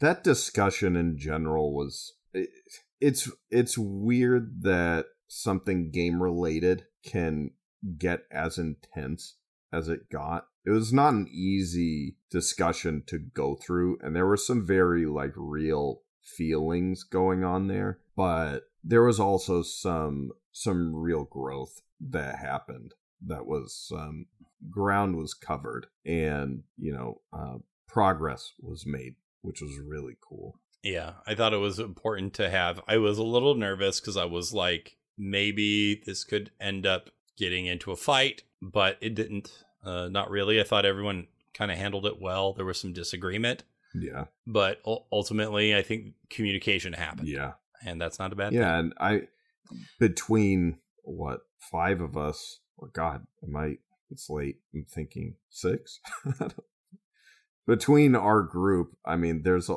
Yeah, there's six of us. Yeah, i i always think five because it's because the party is there's five, players. yeah yeah. the dm is at least worth two people uh I'm sometimes a person. sometimes when you want to be sometimes. um but you know What? go ahead What? What is your inspiration point, Andrew? we'll just keep dragging this thing out all night yeah, we um, could talk about it all night. My inspiration point is immersion Mm. and this is i'm trying to go a little lighter than i did last week and uh the game last night and some other things recently have just had me thinking about uh, the idea of immersion and, well, how I define immersion. What is immersion? When it comes to an RPG, immersion is the degree to which you're able to leave behind your sense of self and truly feel that you are your character and are also inhabiting the world in which they exist.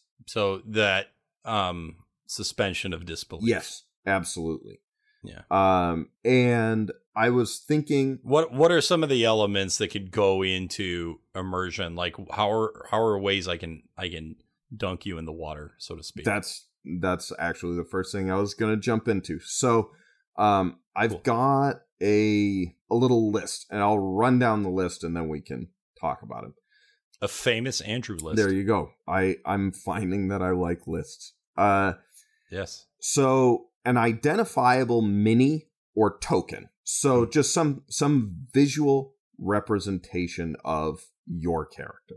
Yep. Good maps, Okay. voices, music, knowing backstory, and I could also extrapolate that to uh, plot or world information. Now, it sounds to me like you're including both players and DMs in this description right now. There's no separation really, or some of it sounds more specific to DMs because obviously players don't really bring maps. They don't bring maps, but maps I think can be very helpful with uh with selling the immersion. Uh we definitely had a very good map last night. oh, it's so cool. But we'll we'll come back to that. Um Sure.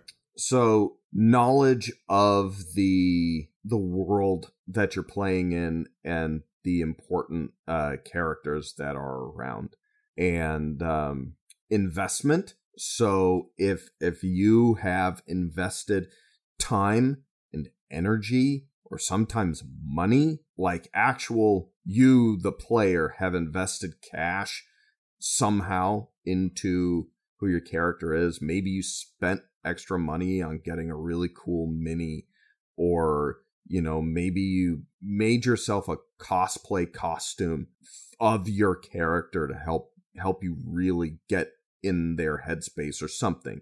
If you invested something heavily into the game, I think that can help with immersion.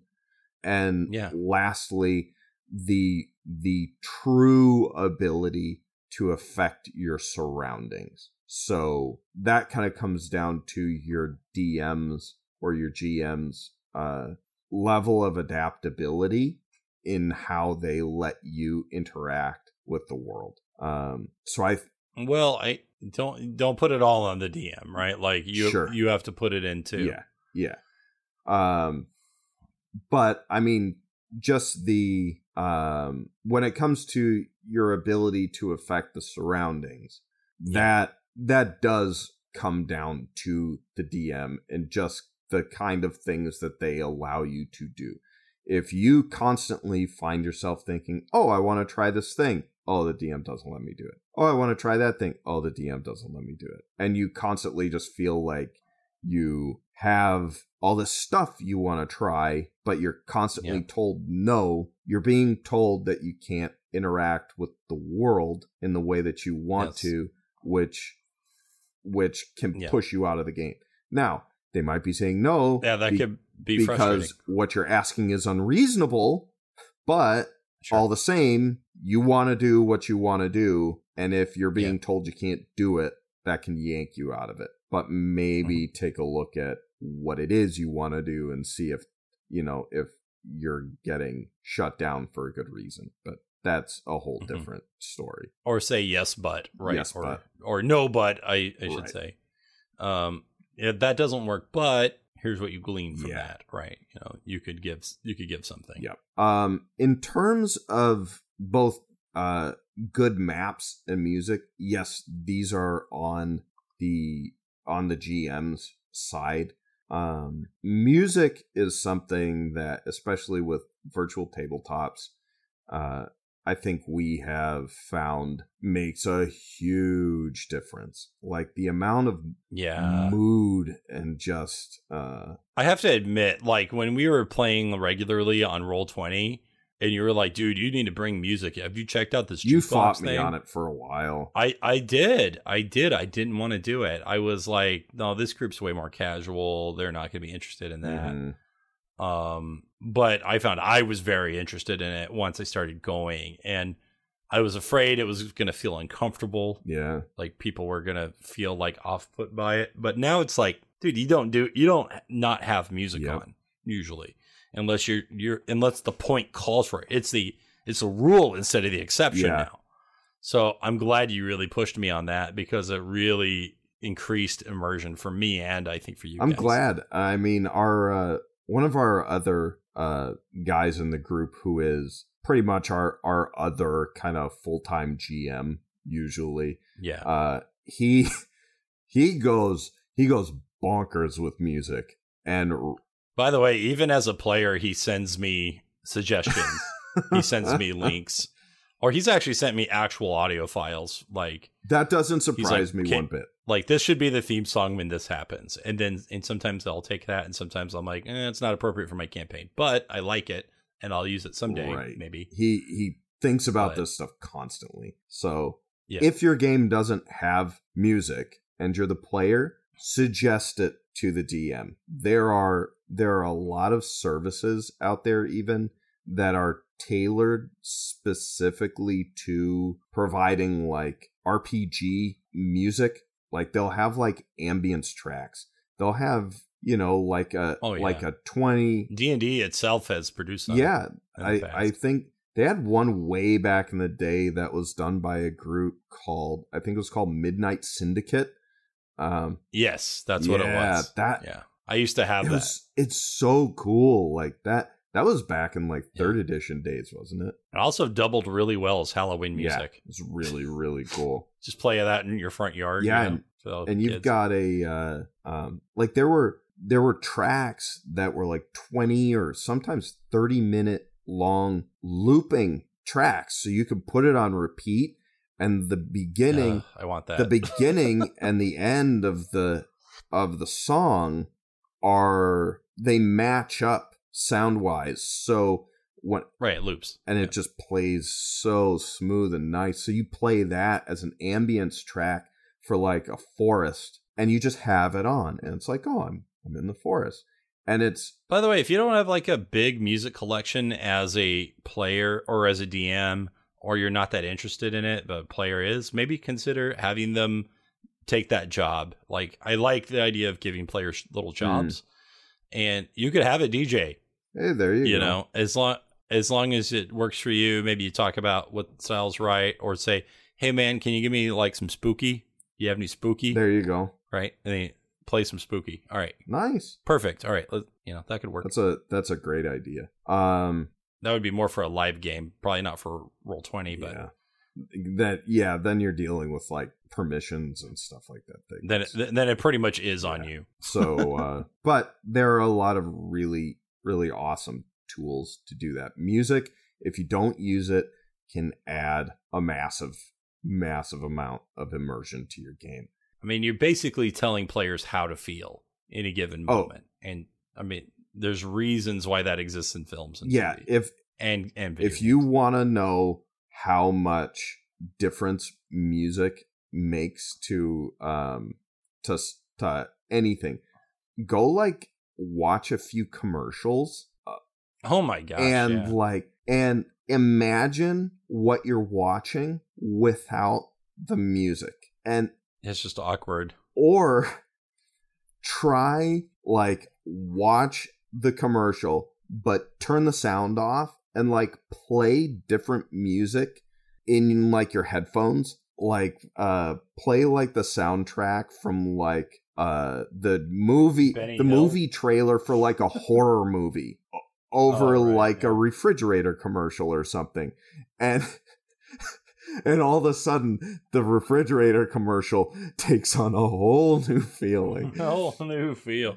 uh All right, let's not get too hung up on music, but it's a good point. That's one really good avenue with which to immerse. music's really good maps are also nice um this is actually something where i've kind of gone back and forth with myself on because on the one hand, maps are really nice if you get like some professionally made ones. There are a ton of them out there now, um, where they can really show you some cool stuff. But it also can sort of fly in the face of immersion if you are more of a theater of the mind player, where you like to let your imagination paint the picture. Because being deliberately shown, okay, this is where you are, you know, that it it takes the imagination out of it. There there's an inherent limitation. On the other hand, D&D is not really written for It- theater of, it the, of the mind. That's true. It it can work, but there are a lot of rules about squares and feet that yeah. Yeah. um you know it's meant to i mean originally it was a derivative of a strategy Yeah, game yeah. right and so it, you know we can't totally take that out but if you do there is something there is something that a book can do and imagination can do that that a map can't so i mean the point's Mm-hmm. Yeah. taken um oh what else we got So we've got uh voices. Doing voices if you can or if uh also if the DM can can can add a lot to things. Doing uh at, for my character that I've talked about on the show a few times, Lanzavir, um, he is probably the most extreme voice that I have ever done, and it has helped me get into his head and find his personality so much more than I otherwise would have if I didn't do a voice. by the way i love looking at my portrait when i am role playing either as a player or as a, an npc like l- staring at that portrait and doing that voice at least for me that helps Yeah. It uh for for a DM it's much trickier because you're a lot of times you're having to jump between characters and Oh, giving yeah. them and I I still do it. Yeah, like, I- I know Yeah. that and we've talked about this on a previous episode, but Yeah, we did. um it it can be really easy to kind of get lost and and stuff so having those cues can help a lot but voices voices are really cool um also there are a lot of really great uh youtube videos on that basically give like voice acting coaching for doing like different accents and uh Sure. capturing different cultures uh with your voice and learning like what kind of mouth mouth restrictions they'll use and Mm, stuff like Yeah.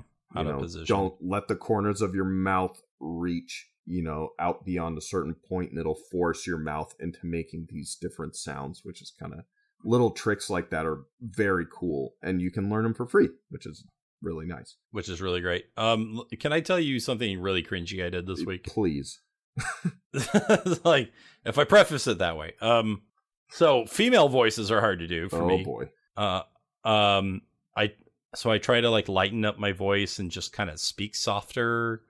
Um, which usually is the But, you solid know, way to go yeah, you know, I don't try to make a caricature caricature unless maybe she's old, right? Then maybe I'll try something. But um but I tried doing a thing where I was gonna pre-record some dialogue for like a cutscene I kind of had in mind, oh okay and I thought, okay, you know, there's a lot of great audio tools out there. I could probably transform my voice into something more oh feminine. please I It was so bad. It was an utter failure. It did not work at all. I deleted everything. I was embarrassed. Uh, it was awful. oh Um, man But I have considered like maybe pre-recording my wife, like just read these lines, please. You know, so that I can get like at least a special moment in a female voice. Huh. If I could have a superpower, it would be to mimic any voice, male or female. I think that would be that awesome. would that people who can do impressions really well Some people can. They they can jump between genders or sing in different genders. it's it's pretty and amazing it's very weird. yeah. Yeah. i mean I like it though. It's really neat. yeah i know um like one of my favorite Im- It kind of weirds me out, but it's yeah cool. it really is i i love frank caliendo he cracks me up just the way he he just is john madden It's- it's very funny. Yeah. But I, I've seen like a YouTuber, like it's a guy and he sings like uh Disney princess songs and he's like and it's convincing. Really? Yeah, and I'm just like I don't know how you do that. It's amazing. That's yeah. you know, It, that's got to be like magic. but it's really cool. I can't do it. I think I I think I resonate too low. Yeah, the I mean the the amount of vocal control that some people have is incredible. Uh But I did find like five uh tutorials on how to go from male to female or female to male uh, using like Audacity or something like it. Oh, And literally all of them are like a 5 minute video that tells you how to use pitch. boom. Cuz that's And it just that's all there is. it just doesn't work at all. Uh, it just doesn't. Every one of those videos is like downvoted to oblivion too, by the way. this is categorically wrong. So just don't just don't waste your time with that one, folks. Maybe when the technology gets there, but it's not there yet. it's yet. not there yet. Um so let's see the Well, just totally elbowed my mic. Having an identifiable mini or token that's easy enough. That's That's self-explanatory. yeah, for sure. maps, voices, music, um, knowing backstory and world information. This one is on is definitely on the player, and this one can it can be hard, but generally the more comfortable you are and the less you really have to think actively about who your character is, what they want, where they are, that sort of thing. The more you have to, you feel like you have to look things up, or the more unsure you are, the more it's gonna yank you out of things, and that that's that's a place I find myself a lot of times because my brain is being pulled in so many different directions that a lot of times I just am probably not as focused as I would like to be. Um, I, I definitely don't like to have a lot of front loaded information. Like, I don't like it when a DM gives me 10, 15 minutes of exposition. Um, you know, that I'm sure that works for some people. I definitely like piece by piece, like slow discovery. Let me master certain concepts and then move on because then I'm going to feel bad when you ask me to recall that information and I don't know it. It's, it's not that I'm not, well, it is that I'm not paying attention. It's just I don't have stamina to yeah. pay attention that Yeah. long. Well, and I I I find even with um with my own character where I have pretty much full control over how much information there is about this person because I'm writing it. Um Yeah. you know, I I find that the more intimately familiar you are with it as you would be your your own person, you yourself, like I know who Andrew is. I don't really have to, you know, think like off the cuff. I know who my parents are. I know who my brothers are. I know where I live. I know where I grew up, you know, all that kind of stuff. It's just second nature as it would be to pretty much anyone. Um Are you so are you kind of like putting the onus on players here where it's like you're kind of responsible for a degree of your own immersion? yeah, at least when it comes to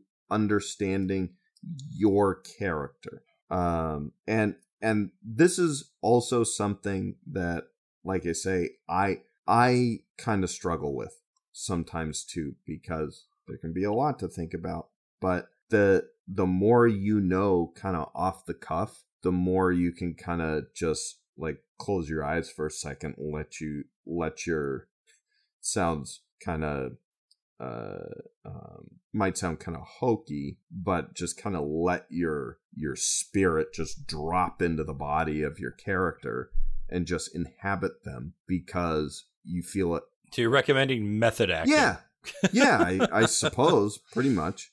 Um at least from like a mental standpoint. Um sure. So there's that investment is a pretty pretty self-explanatory Mhm. one at least from the financial Yeah. side but then there's also like like time investment like if you really spend time writing that backstory or doing certain research or things like that your your investment makes makes this character or whatever you're getting involved in intrinsically feel more important because you've sunk Yeah. some kind of resource into it. So it's just naturally more valuable to you. Um, I don't know if I would have thought of investment. That's that's an interesting one. cool. I uh, That's a really that's a really interesting one. Like if you base your character on, let's say, a gladiator, Mhm. and then you just say, "I'm a gladiator," that's not going to be the same as looking up how gladiators lived in the Roman Empire Yeah. and and what they had to deal with, what kind of games they were involved in.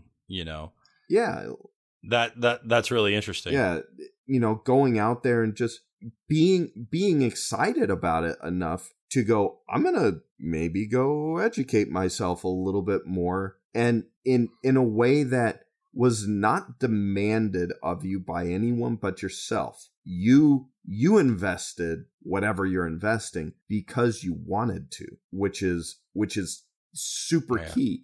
No one told you you have to. There was no obligation. Now we recognize you guys have your nine to five Right. Absolutely. like, you know, this is Don't so don't get crazy. or get crazy if that's what you want to do, And, and- yep, and if you got a minute, you know, go Yeah. nuts. But but don't um, act within you know. within uh, your own boundaries. But also as a DM, don't be like, um, I expect each of you to come back next session with an eight page backstory.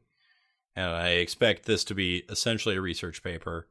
Right? Like, don't do that. Would not recommend. Like people want different things from this game. I think we established that. Yeah, within um But this is a good way to get extra immersion, as you put it. um and then the ability to affect your surroundings which we talked about already.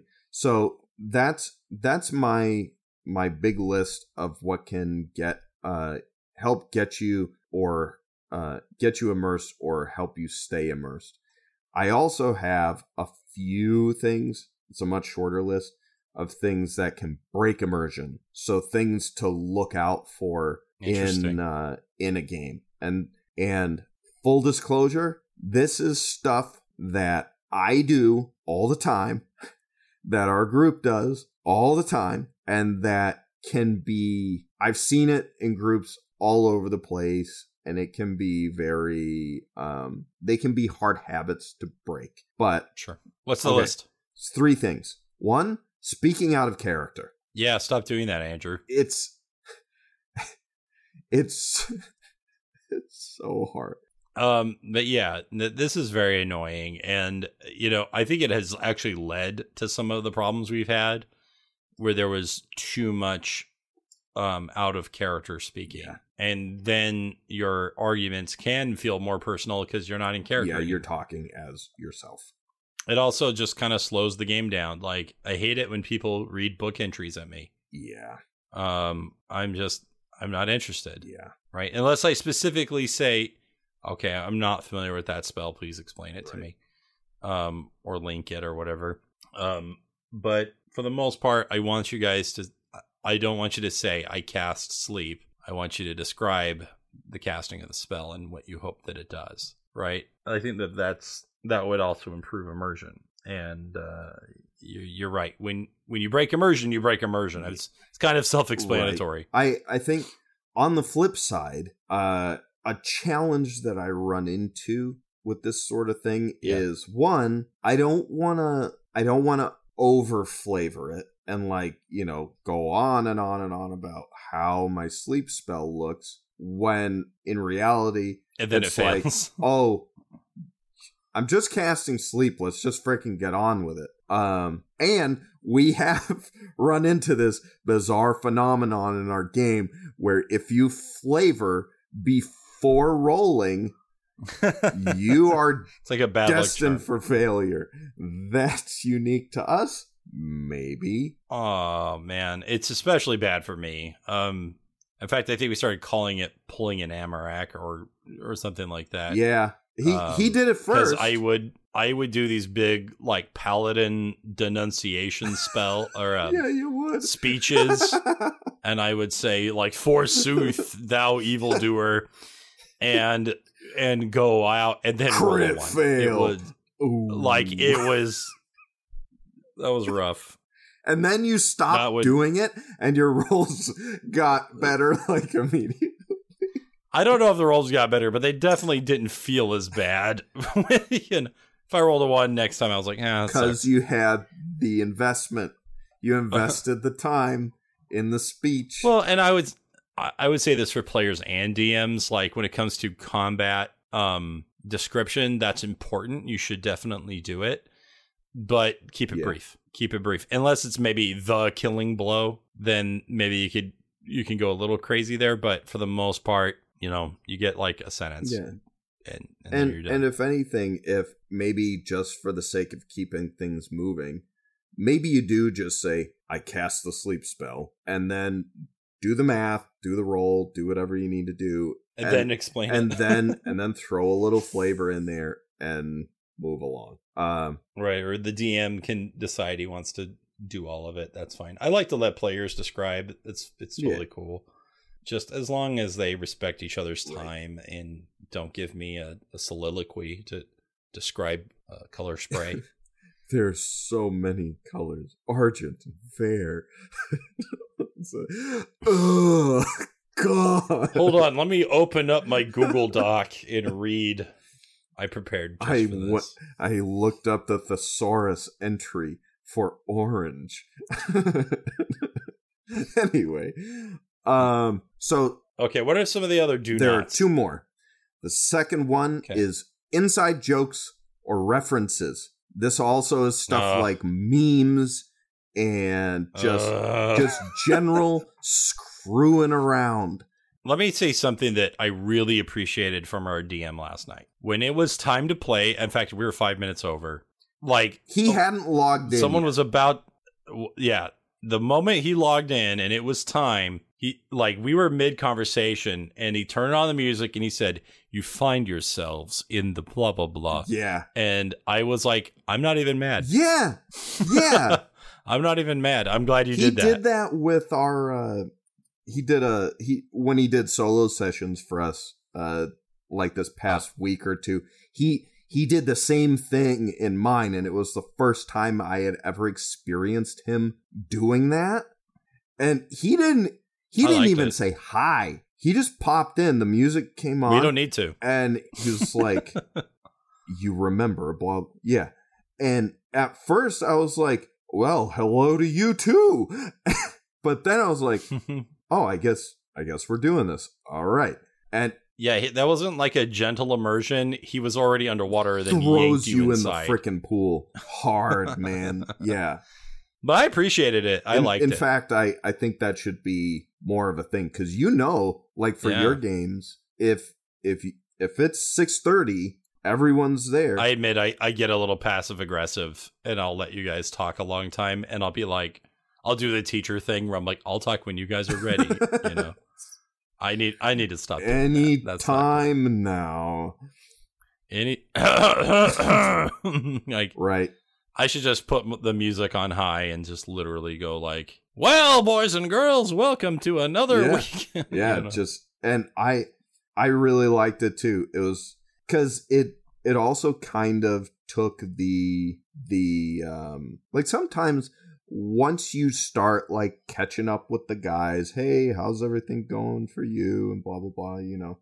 And you're just waiting for the yeah. game to start. A lot of times the conversations as conversations tend to do, they can keep going for frickin' ever.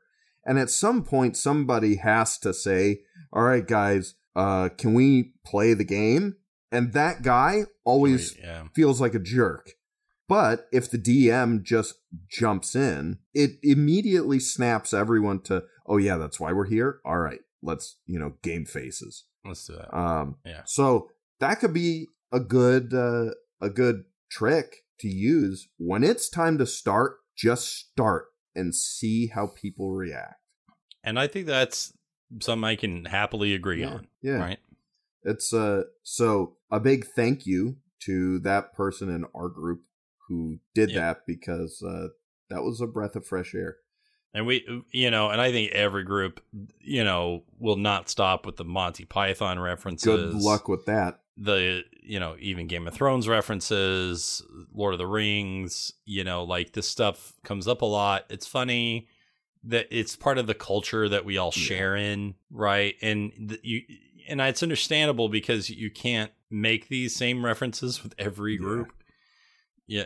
That, that you interact with during the day, but I mean, it's time and place. You know, if you're taking a break to eat pizza, then go nuts, right? Like, and if you're if it's 10 minutes before game start, go nuts. It, you know, but you know, definitely when it's time to start, respect the DM's time and yours, yeah, for that matter. Yeah. So the last one I have in here, which is this is one that I think is in some ways maybe the most difficult because there's there's not a lot that can be done about it. There's some, but not necessarily a ton. And that's confusion. And that's, you know, if at any point you feel like you like you maybe missed something or are just kind of thrown off mentally, that can wrench you out of immersion because it throws you the player into a place where you're like, "Wait, I just I just simply don't understand what's going on. It's like like when we've talked mm. about you, Adam, being in math class and them, you know, for the longest time you were learning these things that made sense, and then all of a sudden they started talking crazy and the stuff that the teacher's saying no longer makes sense and it mentally throws you into this very jarring place where you can't just smoothly keep paying attention, your brain is now trying to just simply make sense of what you're hearing or what's going on around you. And it stops you from feeling comfortable. And being comfortable is super, super important for immersion. If you have something that's jarring your brain loose all the time, it makes it almost impossible for you to forget that you're you and that you are this fictional character. Um, and like with you being, uh, having mentioned, um, not liking having all the front loaded information, having a bunch of stuff thrown at you and not being able to retain all of it, and then finding yourself in a place where you're like, I, uh, I don't remember, but I feel like my character would know this stuff would remember. By this. definition, that is immersion breaking because you are no you are actively noticing the the difference between your character and you yourself. I just want to do the gentlest of pushbacks sure. here. Just a very sure. small thing, which is just that um as a player like okay, outright confusion is one thing. Another it's another thing if you're like I don't know exactly what's happening in this moment and I want everything described to me. Like if I if I am giving you kind of like a story feeling like not poetic, but you know what I mean? Like I'm trying to flavor the scene mm-hmm. and then you're like, "Well, what do you mean by this? Well, what do you mean by that?" And like and and I get the sense that you're doing it because you want to strategize as optimally, oh.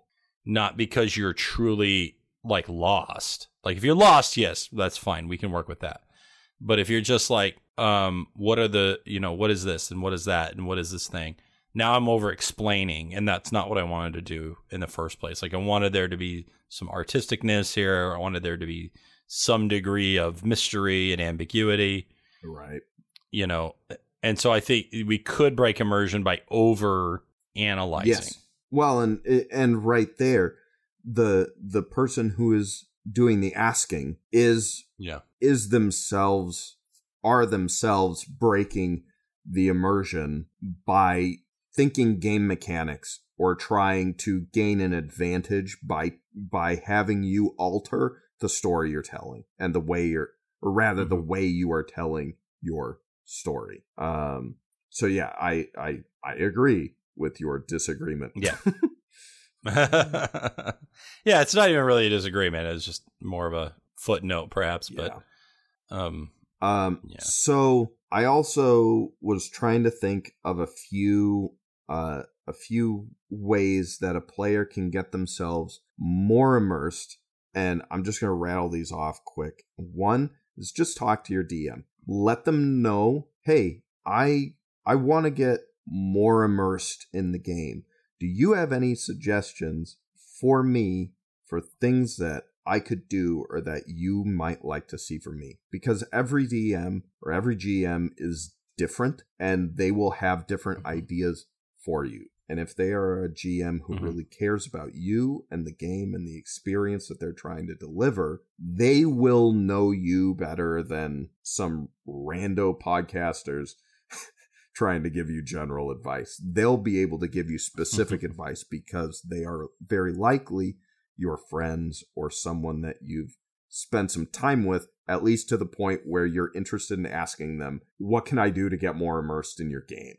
Um, yeah. Well, and some of the th- things where I've improved as a DM is because you or someone else as a player has asked for more. Yeah.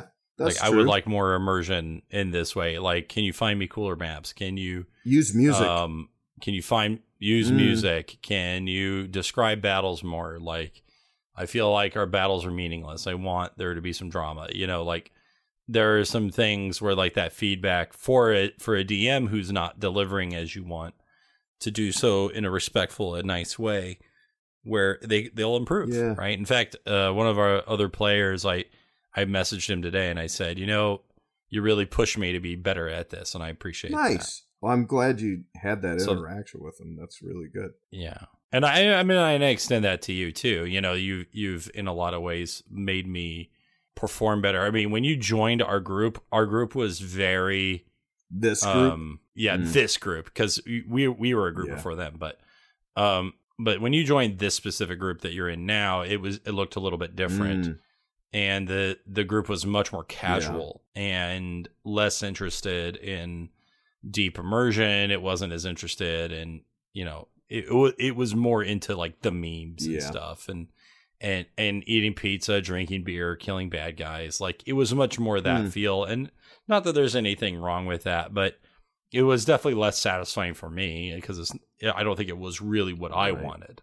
You know, I think that's what it was available to me at the time, but now that I have you and a couple of players that are like committed to role playing, that I'm like, okay, I'm get I'm working a lot harder now, but I'm also enjoying this. Well, and even more. the guys that were part of the group before I got here um have like the way they play the game has changed. Like what what they bring to the table is is different now. Um which makes me think, were they just waiting for me to like tell them that this was the expectation? maybe Like maybe I assumed too much. you know, it, it maybe that was it on could me. be but i think it's also like Yeah. like you say um with suggestions and new ideas being presented that can help you elevate what you do you know and that can kind of that can go for players too like by saying hey you know i know this is what we've been doing but we can do better. We can do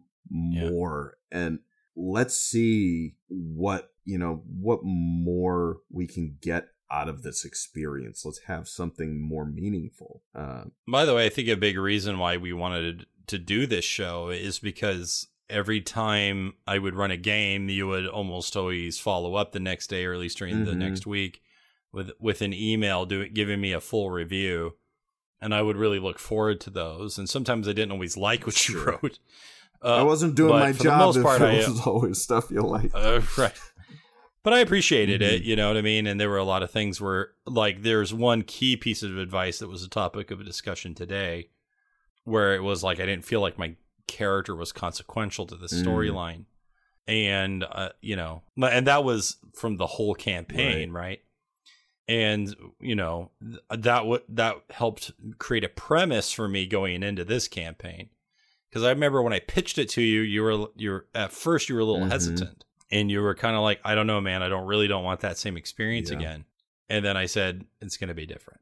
It's because I I heard you, and I'm gonna change things, and it's going to be different this Yeah.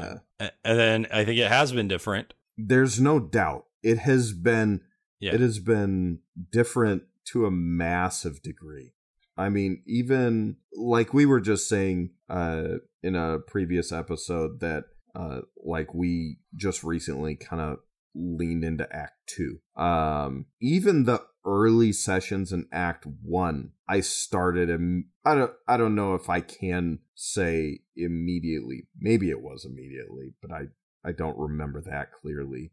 Um, but very, very shortly after beginning the campaign, definitely feeling just different vibes going, okay, this isn't about this big plot and then these characters are just kind of shoehorned into it. It what is happening and the stuff we're dealing with and the things we're hearing about are all stemming from our characters and the things that they've done so far. And it and it made a world of difference. Like you took that feedback as as well or better than I could have imagined you taking it and you you totally ran with it. You did spectacularly and you have done so far. It's terrific. Well, I appreciate that. And I well, I think if uh, the biggest failure you can have as a DM is to have a player say, "My, I feel like my character didn't matter." Like, I was like, "Wow, that sucks," but it's important. For me, it's it's so hard. It's hard to say because, like, I'm yeah. sitting there going, like, I know this is gonna suck to hear, but mm. I also know that you That's care important. about the game and that and I know that you are talented enough to be able to take this and actually do something with it. Because there are some people out there yeah. who, if they got that kind of feedback, they go, "Well, I don't know what to freaking tell you. This is the best I've freaking got," and and that's okay too. If you are a DM, or this is what I yeah, have time for, and that if that's if that's all you got, that's all you got, and it's great. Do your best, but but you should always try to put you know, like if you care about any medium, if you if you have a passion for any kind of hobby or yeah. activity, you know, you're always trying to push. You're always trying to yep. get better. You know, if you're into mixing drinks, you know, you, you don't just make an old fashioned and say, Well, that's it. Yep. You know, that's what I'm gonna be doing. Yeah. You know. It's like, come on, man, there's there's a lot of stuff out there. All right. I'm gonna I'm gonna wrap this real quick. Um so that was point number one. Talk to your GM. Um so second point do some do some solo stuff. Like we've been talking a little bit about like side emails and stuff like that. Talk to your gm and see if you can have a few little like solo encounters and stuff. Uh, maybe not yeah. to have you like level up faster than anyone but to just flesh out some experiences you know? Fun party yeah, splitting. yeah. Little little things yeah. that'll help you kind of reveal some things about your character, help you understand them better, maybe help you understand the setting a little better, go some places, meet some people, that sort of thing, and just help you inhabit. Your character a little more. I think that stuff has had a, tremendous effect. It's so good. I love them. And yeah. there are some people, including myself, that are like freaking addicted to these emails now. Like, so uh, you gonna do some more of that? And people are getting ticked I off know. when when their email is hinging on someone else's response to their own email. They're like, "Hey, hurry up! I want to know what happens next." That's freaking great.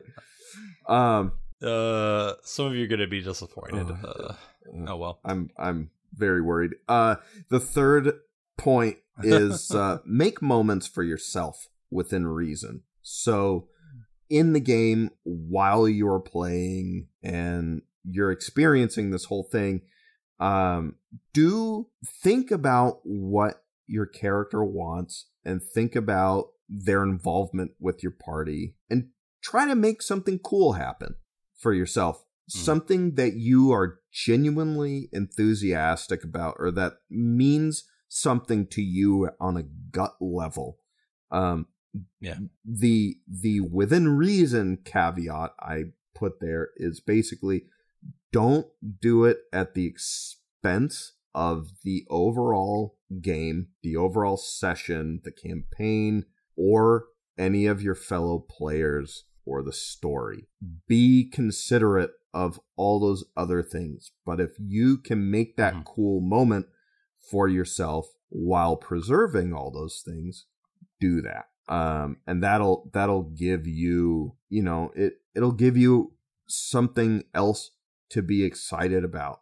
And when you have that raw kind of enthusiasm at that gut level, that's the kind of stuff that'll keep bringing you back.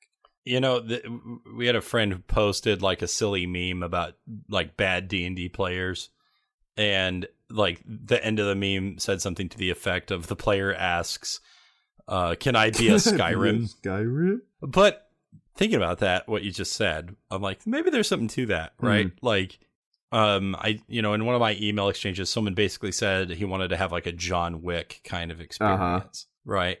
And like, I want to have a feel like Skyrim. I want to feel like God of War. Like, I can work with that. I know what that means. That's true. Right? That's a very clear And- statement. and we can make that. We can make that, and that that goes to both the Bartle uh, dis- discussion as well as Yeah. immersion.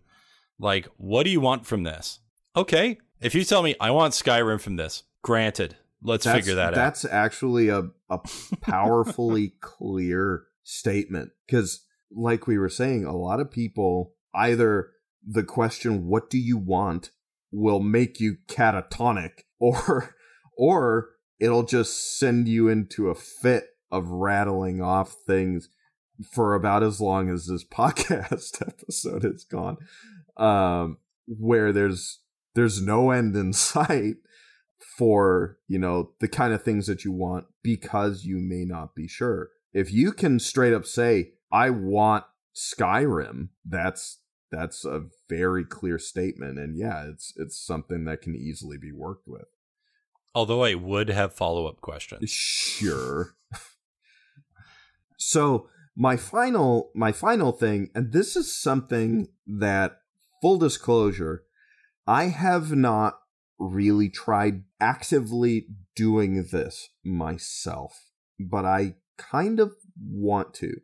I don't know if I have the the time, what with having kids and stuff, to be able to do this at least as as well as I think it might, but have some quiet time before your session and just really think about yourself as your character. Like almost meditate for even just a Hmm. few minutes. And I do that. yeah, I mean it it sounds like something that you would do. That doesn't surprise me at all. Y- you know, when I, I have a long commute for my work, I will put on music that makes me think of the campaign if I am Mhm. DMing or if I am playing a character, I kind of play their soundtrack and that I have Mhm. for them. When when I play my half orc paladin, I will often listen to the soundtrack to Man of La Mancha. Huh. Yeah. I know, okay. weird, but but it gets me in that headspace. Yeah. You know, it gets me in that headspace. Yeah, just you know, try to or I'll I'll talk. I'll say lines in their voice. I will, um, yeah, because when I'm in the car and I'm driving fast and no one's around me, I can be as ridiculous as I want to be, and it can help you. Yeah, it can really help you get in that headspace. Yeah. And it's I've I've tried doing that sometimes too, and sometimes my own self-consciousness like stops me. I'm like if I looked down and realized that like I had called my wife, like butt dialed her, and she actually picked up and was just sitting there listening, and I realized that she had been listening to me going on like this just a ranting maniac for like 15 minutes. I I on the one hand I feel like I'd just be shocked, silly, and slightly mortified and go, I'm such an idiot. But on the other hand, it's kind of a beautiful, reckless abandon and just going, you know what? I'm going to pretend to be someone else who lives in this pseudo Lord of the Ringsy kind of world. And right. it's just ridiculous on the face of it. And I'm fine with that. Not only am I fine with that, I'm excited about it. And And if you don't know me by now, you'll never, never, never know me. oh, jeez. Oh, we're dumb. Um, so Join us next time. so that's uh, you know, just spend spend some time just letting yourself kind of just be the character before the game before there's a bunch of other stuff getting thrown at you where you can just kind of kind of just zen out and and really just get into that space and find out what that means to you maybe like maybe like you say adam you know you listen to some music that gets you in that headspace or maybe you try doing a voice. Maybe you talk to yourself in a mirror as the character or or maybe Yeah. you don't do anything. Maybe you just sit there you close your eyes and you think. Think. Sometimes Yeah. it's all it takes. Um writing journal writing in in character could be That's- interesting yeah if you like if you really that's like something writing. that i i did that a lot in uh in college and that that helped um and if you can draw that's the same thing right? Like if you can sit there and think about your character and draw them like i did i repainted my token for my paladin and uh it was fun. I spent a big chunk of that day just working on it and restarting and restarting and restarting and then and then finally getting it like like i felt like i felt his face right like like Yeah, emotional I I um I re- I remember in in college when I would do so much so much more art than I do now. you do more homework for me than our actual Yeah, teachers Like I I don't I don't hardly draw at all anymore, which makes me sad to actually say out Sad. loud. But yeah um it's hard to say when when I would do a drawing of my character and and the drawing would hit because I'd do some and I'd be like nah just throw it out but when when the pencil would go just where it needed to go and the result was looking down and going that's him it it would it, yeah. bring the character to a new level of clarity in your head. You're like, oh, not only do I know how to think about this person, but I've seen them. I know what they look like. I- you know, it's like the idea of putting a face to a name. Like, you know, you you read about a person or you hear about a certain relative or you know, you're in a relationship with somebody and they tell you about someone they know who's important to them, but you've never met them. And then you meet that person. You go, Oh, you are this person because you have that visual connection. It can make a massive difference in how you perceive your character. So, if you can draw, or if you know someone who can, who um who doesn't mind making a picture for you having a a a good picture of your character can can yeah it can do wonders for that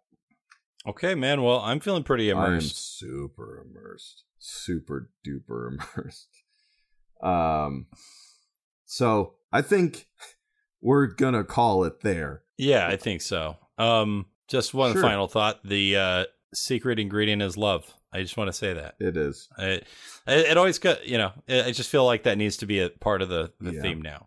So there you have it. I'm going to say it there. just you know care Right. care about what you do care about who you are and Care about who you're playing with. playing with. That's right. Yeah. Um, check us out on Facebook, on uh, Twitter, and all those things. Um, and uh, just all the social medias. Look around, you'll find us. Um, and uh, thanks for hanging out with us. Until next time, stay inspired.